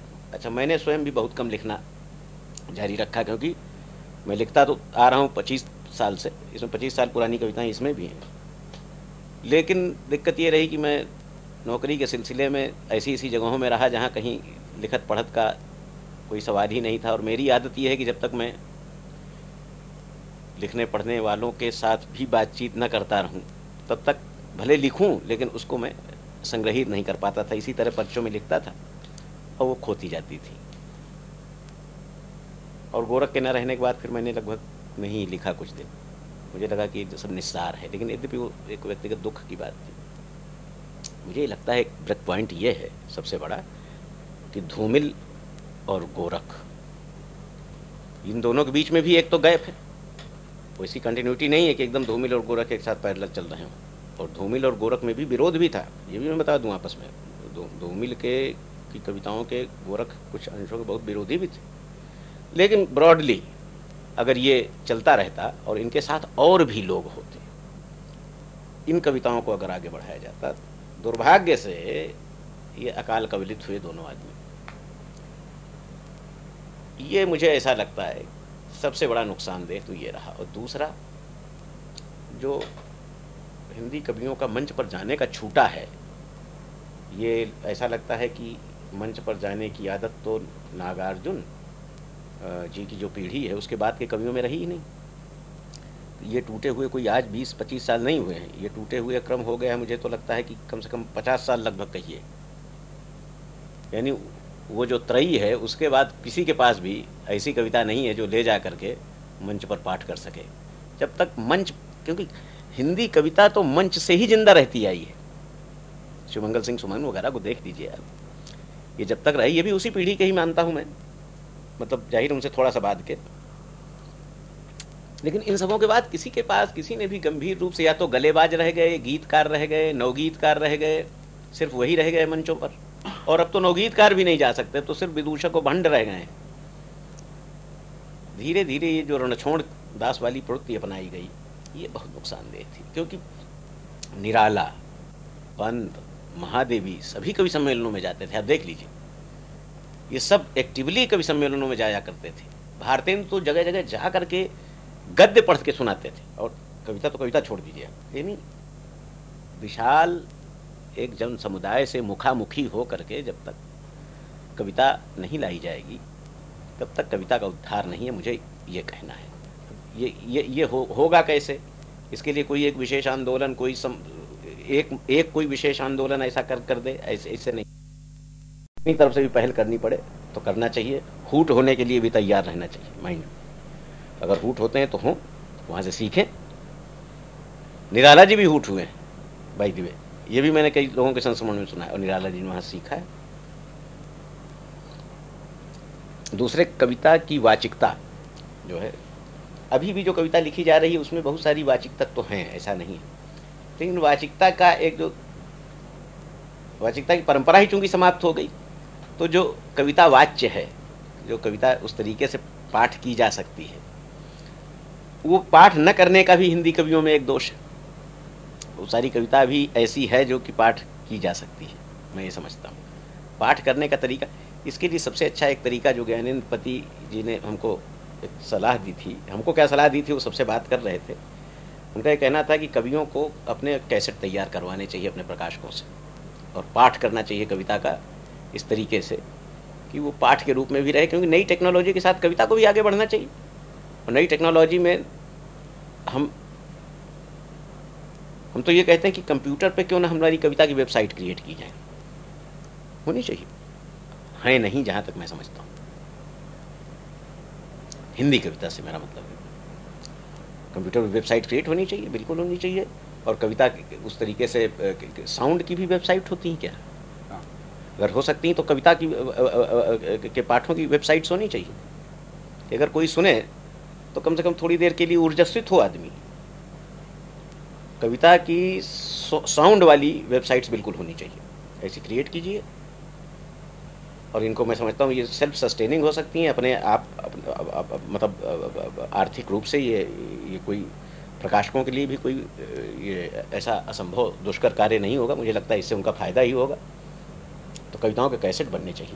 नहीं, लेकिन अगर तुलसीदास बिना वेबसाइट के हैं तो फिर क्या है, फिर क्यों नहीं? ऐसा है कि तुलसीदास बिना वेबसाइट के नहीं है। तुलसीदास की वेबसाइट उस समय तैयार हो गई थी मंच पर। और आप कृपा करके याद करिए, तुलसीदास ने अपनी वेबसाइट सबसे पहले खुद बनाई थी। रामलीला करवाते थे बनारस में, रामलीला तुलसी की करवाई। रामलीला ही से रामलीलाएं यूपी में जो भी पूरे फैली हिंदी भाषी क्षेत्र में, वो वहाँ तुलसी रामायण पर रामलीला होती थी। ये क्रिया तुलसीदास ने खुद शुरू कराई थी। तो तुलसीदास ने मंच क्रिएट कराया था, और उस समय चूँकि इलेक्ट्रॉनिक मंच तो था नहीं, फिजिकल भौतिक मंच था। उदित उदय गिरी मंच पर रघुबर बाल पतंग, तो कविता का बाल पतंग भी मंच पर ही उदय हुआ था। और और सुन लीजिए, क्यों सूरदास का ही जिंदा है, सूरदास के पास भी एक मंच था जहाँ से वल्लभाचार्य भाषण देते थे, अपने प्रवचन करते, थोड़ी देर में आ करके सूरदास जैसे एक भजन सुनाते थे। इसलिए सूरदास जिंदा है। उस समय मंच चलते फिरते साधुओं के, सदुक्कड़ों के, कबीर के, ये क्यों जीवित हैं? कबीर कबीर भी क्यों जीवित हैं? कबीर ऐसे ही नहीं जीवित हैं। कबीर का भी एक लोक में जो प्रचार कैसे हुआ, एक तो कबीरों के कबीर पंथियों के मठ तो थे ही, इसमें दो राय नहीं, लेकिन एक बार मठ में आदमी ने सुना तो वो एक आदमी से दूसरे आदमी से दूसरे आदमी से तीसरे आदमी से लय और छंदबद्ध होने के नाते ही नहीं, इस नाते भी क्योंकि वो लोक का स्वभाव लेके, लोक रंग में पूरी तरह पगी हुई कविता आती थी, इसलिए भी उसे लोग लपक लेते थे और आदान प्रदान करते थे विचारों का। ये भी एक वजह थी सबसे बड़ी। तो वेबसाइट तो उन्होंने क्रिएट की थी अपनी, अपने समय के संगठनों में, मठों के माध्यम से, साधुओं की टोलियों के माध्यम से, रामलीला के रंगमंच से, हरिकथा के रंगमंच से। हरिकथा हरिकथा का पूरा एक ट्रेडिशन था जहाँ से इन्हीं लोगों की कविताएं बाँची जाती थी, सूर के पद ही बाँचे जाते थे। तो उन्होंने क्रिएट की थी, ये सच है। और छोड़िए, आप रीतिकालीन कविता के बारे में कहा जाता है वो सिपाहियों को याद थी। पद्माकर की कविताएं सिपाहियों को भी याद होती थी। रीतिकालीन कविताएं जो फौज में अंग्रेजों के सिपाही काम करते थे उन्हीं के मुंह से सुन सुन करके, और किसी अंग्रेज ने वो कौन सी एक किताब लिखी लिखी थी, उसने हिंदी कविताओं का, उस, उस जमाने का कोई अंग्रेज अधिकारी था, उस पुस्तक का भी जिक्र आया है कहीं, और शायद वो पुस्तक पुनर्प्रकाशित हुई है, हिंदी में अनुवादित हुई है, कि उसी उसने जो है रीतिकालीन कवियों के बहुत सारे छंद सिपाहियों के मुँह से सुन सुन सुन करके लिए। तो कविता तो इस तरीके से रहती थी, ऐसा नहीं। तो ये मंच थे। तो मैं सिर्फ वेबसाइट मात्र की बात नहीं कह रहा हूँ, मंच अभी भी कवि मंच जो है उसको पकड़ना चाहिए। और लघु पत्रिकाएं हैं, ये एक बहुत बड़ा मंच है। लेकिन लघु पत्रिकाओं में वही है कि जो लिखते हैं वही पढ़ते हैं। बल्कि और अगर आप ईमानदारी की बात, तो ये मैं सही बताऊँ कि लघु पत्रिकाएँ एक छोटे से बौद्धिक सर्किल को छोड़ करके और बहुत जगहों पर नहीं बहुत ज़्यादा प्रचारित है। यहाँ तक कि व्यावसायिक पत्रिका हंस भी, उसका भी एक बहुत छोटी सी रीडरशिप है, चार पाँच हज़ार की, इससे ज़्यादा की नहीं है, छोटी सी तलैया है, उसी में हम सब लोग छपा छप कर रहे हैं।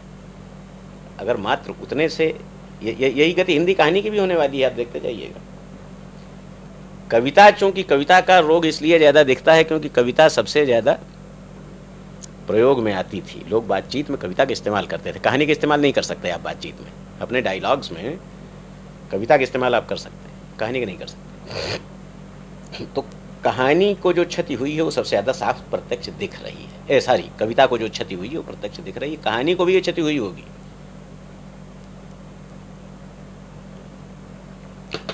तो इसलिए वेबसाइट क्रिएट करना कोई गलत नहीं, तुलसीदास जी अपनी वेबसाइट क्रिएट किए थे।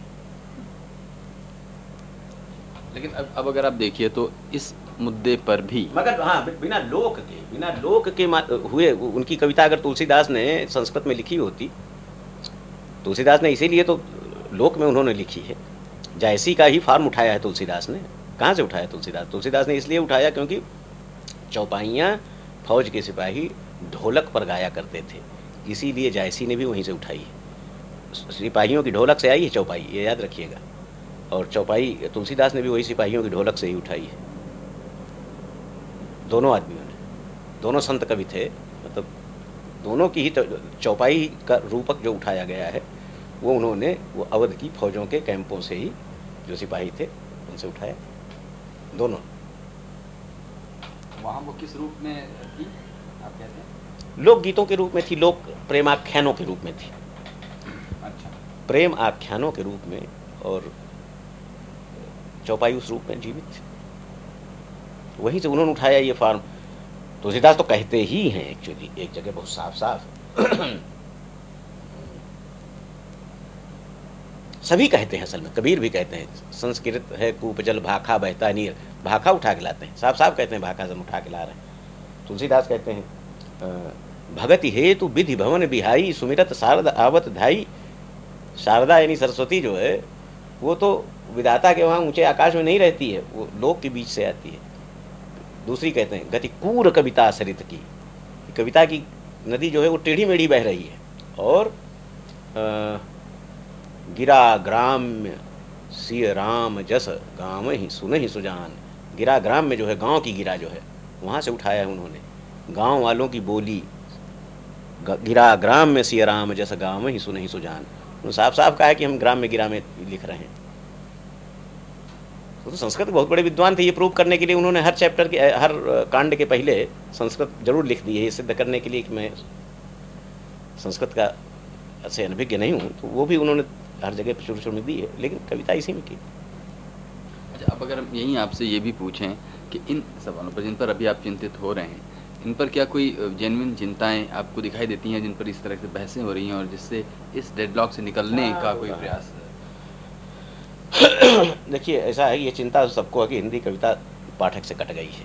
अब ये चिंता तो गूंज रही है लगातार, सब लोग कह तो रहे हैं ये बात, और ये बात इसको लेकर के काफ़ी गंभीर कोई स्ट्रेटजी कोई बनी हो या कोई गंभीर प्रयास हुए हों इसको दूर करने को, सो मुझे नहीं दिखते हैं। इस पर बहस तो मैंने देखा है कि शुरू हो गई, लेकिन इन सब चीज़ों पर समय लगता है। मुझे उम्मीद है कि कुछ, अब जैसे ऐसे कवि आवें तो इस चीज़ को आगे बढ़ावेंगे, मुझे उम्मीद है। तो मंच तक कवि कविता को ले जाएं। फिलहाल सबसे पहला तो यही है कि मंच तक कविता को पुनः ले जाया जाए, और वो मंच जो है विश्वविद्यालयों के मंच नहीं होने चाहिए मात्र, वो छात्रों के बीच में इंडिपेंडेंटली जाना चाहिए उनको, मजदूरों के बीच में जाना चाहिए, किसानों के बीच में जाना चाहिए। और ये सिर्फ ऐसे नहीं हो सकता जैसे राजनीतिक दल हैं, राजनीतिक दल तो नहीं ले जाने से रहे, ऐसे राज हाँ राजनीतिक आंदोलन इस चीज़ को ले जा सकते हैं, जो जन आंदोलन है। इस समय तो जन आंदोलन स्वयं एक दूसरी ही स्थिति में है, खास करके जो ट्रेड यूनियन ऑर्गेनाइजेशंस हैं जहाँ पर एक मंच मिल सकता था, इस समय वो स्वयं ही बहुत ढीले और एक ढलान की स्थिति में। तो ये एक चिंता की विषय का, का, का विषय ये है कि जो कविता के संभावित मंच हो सकते थे, ऐसे जन आंदोलन अभी बहुत तेज नहीं है। और वहाँ भी अभी एक्टिविज़म जब बढ़ेगा तभी उनके माध्यम से कविता जा सकेगी। इसलिए कवियों को इस बीच में स्वयं ही कुछ छोटे मोटे अपने प्रयत्न करने होंगे, जिनके परिणाम बहुत चमत्कारी नहीं होंगे, लेकिन कुछ शुरुआत तो होगी, ये मैं मानता हूँ। कवियों को स्वयं ही कुछ करना पड़ेगा, इस विषय पर सोचना समझना चाहिए। तो इस उम्मीद के साथ कि कवि बहुत जल्दी कुछ करेंगे, हम इस बातचीत को यहीं विराम देते हैं। और के के इस सिलसिले में कुछ कहना चाहेंगे, मतलब पूरे कुछ तो कहिए, मतलब मैंने मैं इस बातचीत में मैं श्रोता के बतौर रहा हूँ, और दिनेश जी कविताएँ लंबे समय से सुनते हुए दोबारा ये अवसर मिला है, इसके लिए मैं उन्हें धन्यवाद देना चाहूँगा। एक बात मेरे मन में है, वो सवाल क्या प्रश्न के रूप में है जो बार बार टकराती है मुझसे, वह फिर मैं उन्हें फिर दोबारा थोड़ा कष्ट दूंगा कि इधर आ, मुझे ऐसा लगता है कि दिनेश जी जब कह रहे थे कि सर्वेश्वर के बाद और गोरख पर आकर के वो कड़ी टूट जाती है, लेकिन मेरे आ, मन में लेकिन इस बीच कुछ सवाल उभरते हैं और कुछ कवि कई मित्रों के नाम भी याद आते हैं जो मंच से कविताएं पढ़ भी रहे हैं और इनकी कविताएं लोकप्रिय भी हो रही हैं। छंद नहीं हो सकते हैं, वो पुराने लय में नहीं हो सकते हैं, लेकिन जैसे अभी मुझे सुबह एक कविता पढ़ते हुए वीरेंद्र डंगवाल की, ओम लिखा स्कूटर दौड़ा राम लिखा राम लिखा कर कार, लेकिन पप्पी दी गड्डी पर न्योछावर संसार। यह जो वीरेंद्र जी कविता है, मुझे पहली बार वीरेंद्र डंगवाल कविता में इस तरह की चीज़ें दिखी हुई हैं, या उसके पहले भी, इतने भले नहीं बन जाना साथी जैसे हुआ करते हैं सर्कस के हाथी। तो मैं ये कह रहा था कि एक एक दूसरा शेड भी है कविता का, और वह भी मुझे एक लोकप्रिय शेड लगता है। अष्टभुजा शुक्ल की कविताएँ हैं, तो मुझे लगता है कि उसको छोड़ देना या ये कहना कि वो कड़ी सर्वेश्वर के बाद टूट गई या गोरख के बाद टूट गई, मुझे कुछ कुछ लोग हैं इस तरह के जो उस परंपरा को किन्हीं और शेड्स में बढ़ा रहे हैं। इन पर दिनेश जी कैसे सोचते हैं? मैं आपसे सहमत हूं, लेकिन जो धारा ये ये छिटपुट रूप में ही है। ऐसे तो फिर कुछ कविताएं जो अष्टभुजा की भी हैं, अष्टभुजा बल्कि काफ़ी बड़े पैमाने पर बीरेंद्र गंगवाल हैं, बीरेंद्र गंगवाल ने इधर फिर से शुरू किया है उसी रूप में आना। और आ, आ, ऐसे इस तरीके से देखा जाए तो नरेश सक्सेना की खुद कविताएं अभी हाल में जो उन्होंने पुस्तकाकार आई हैं, नरेश जी की कविताएं हैं।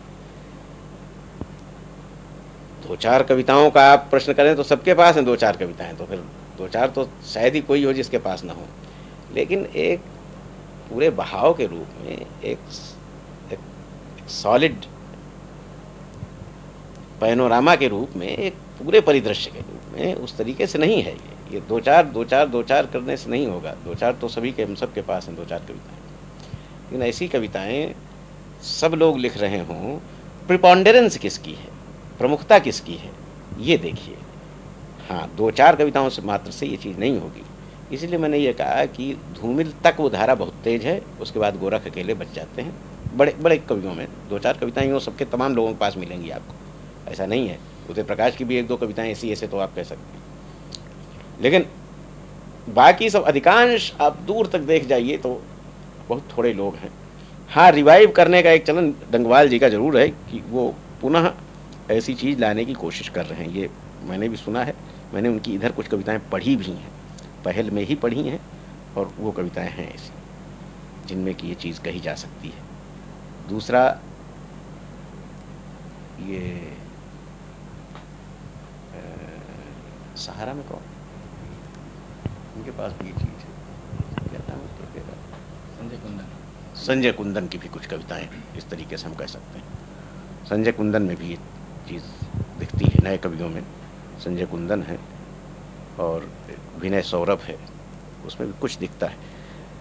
तो ये सुखबुगाहट है। हाँ, मैं इसको सुखबुगाहट कहूँगा। ये सुखबुगाहट शुरू हुई है, बिल्कुल ठीक है और अच्छी चीज़ है, लेकिन अभी लोगों से ये जुड़ नहीं पा रही है। अभी भी ये सारी कविता चाहे जिसकी भी हो, वो अभी उस तरीके से मास लेवल पर मास जुड़ाव नहीं है जैसे गोरख की कविताओं का हो गया था।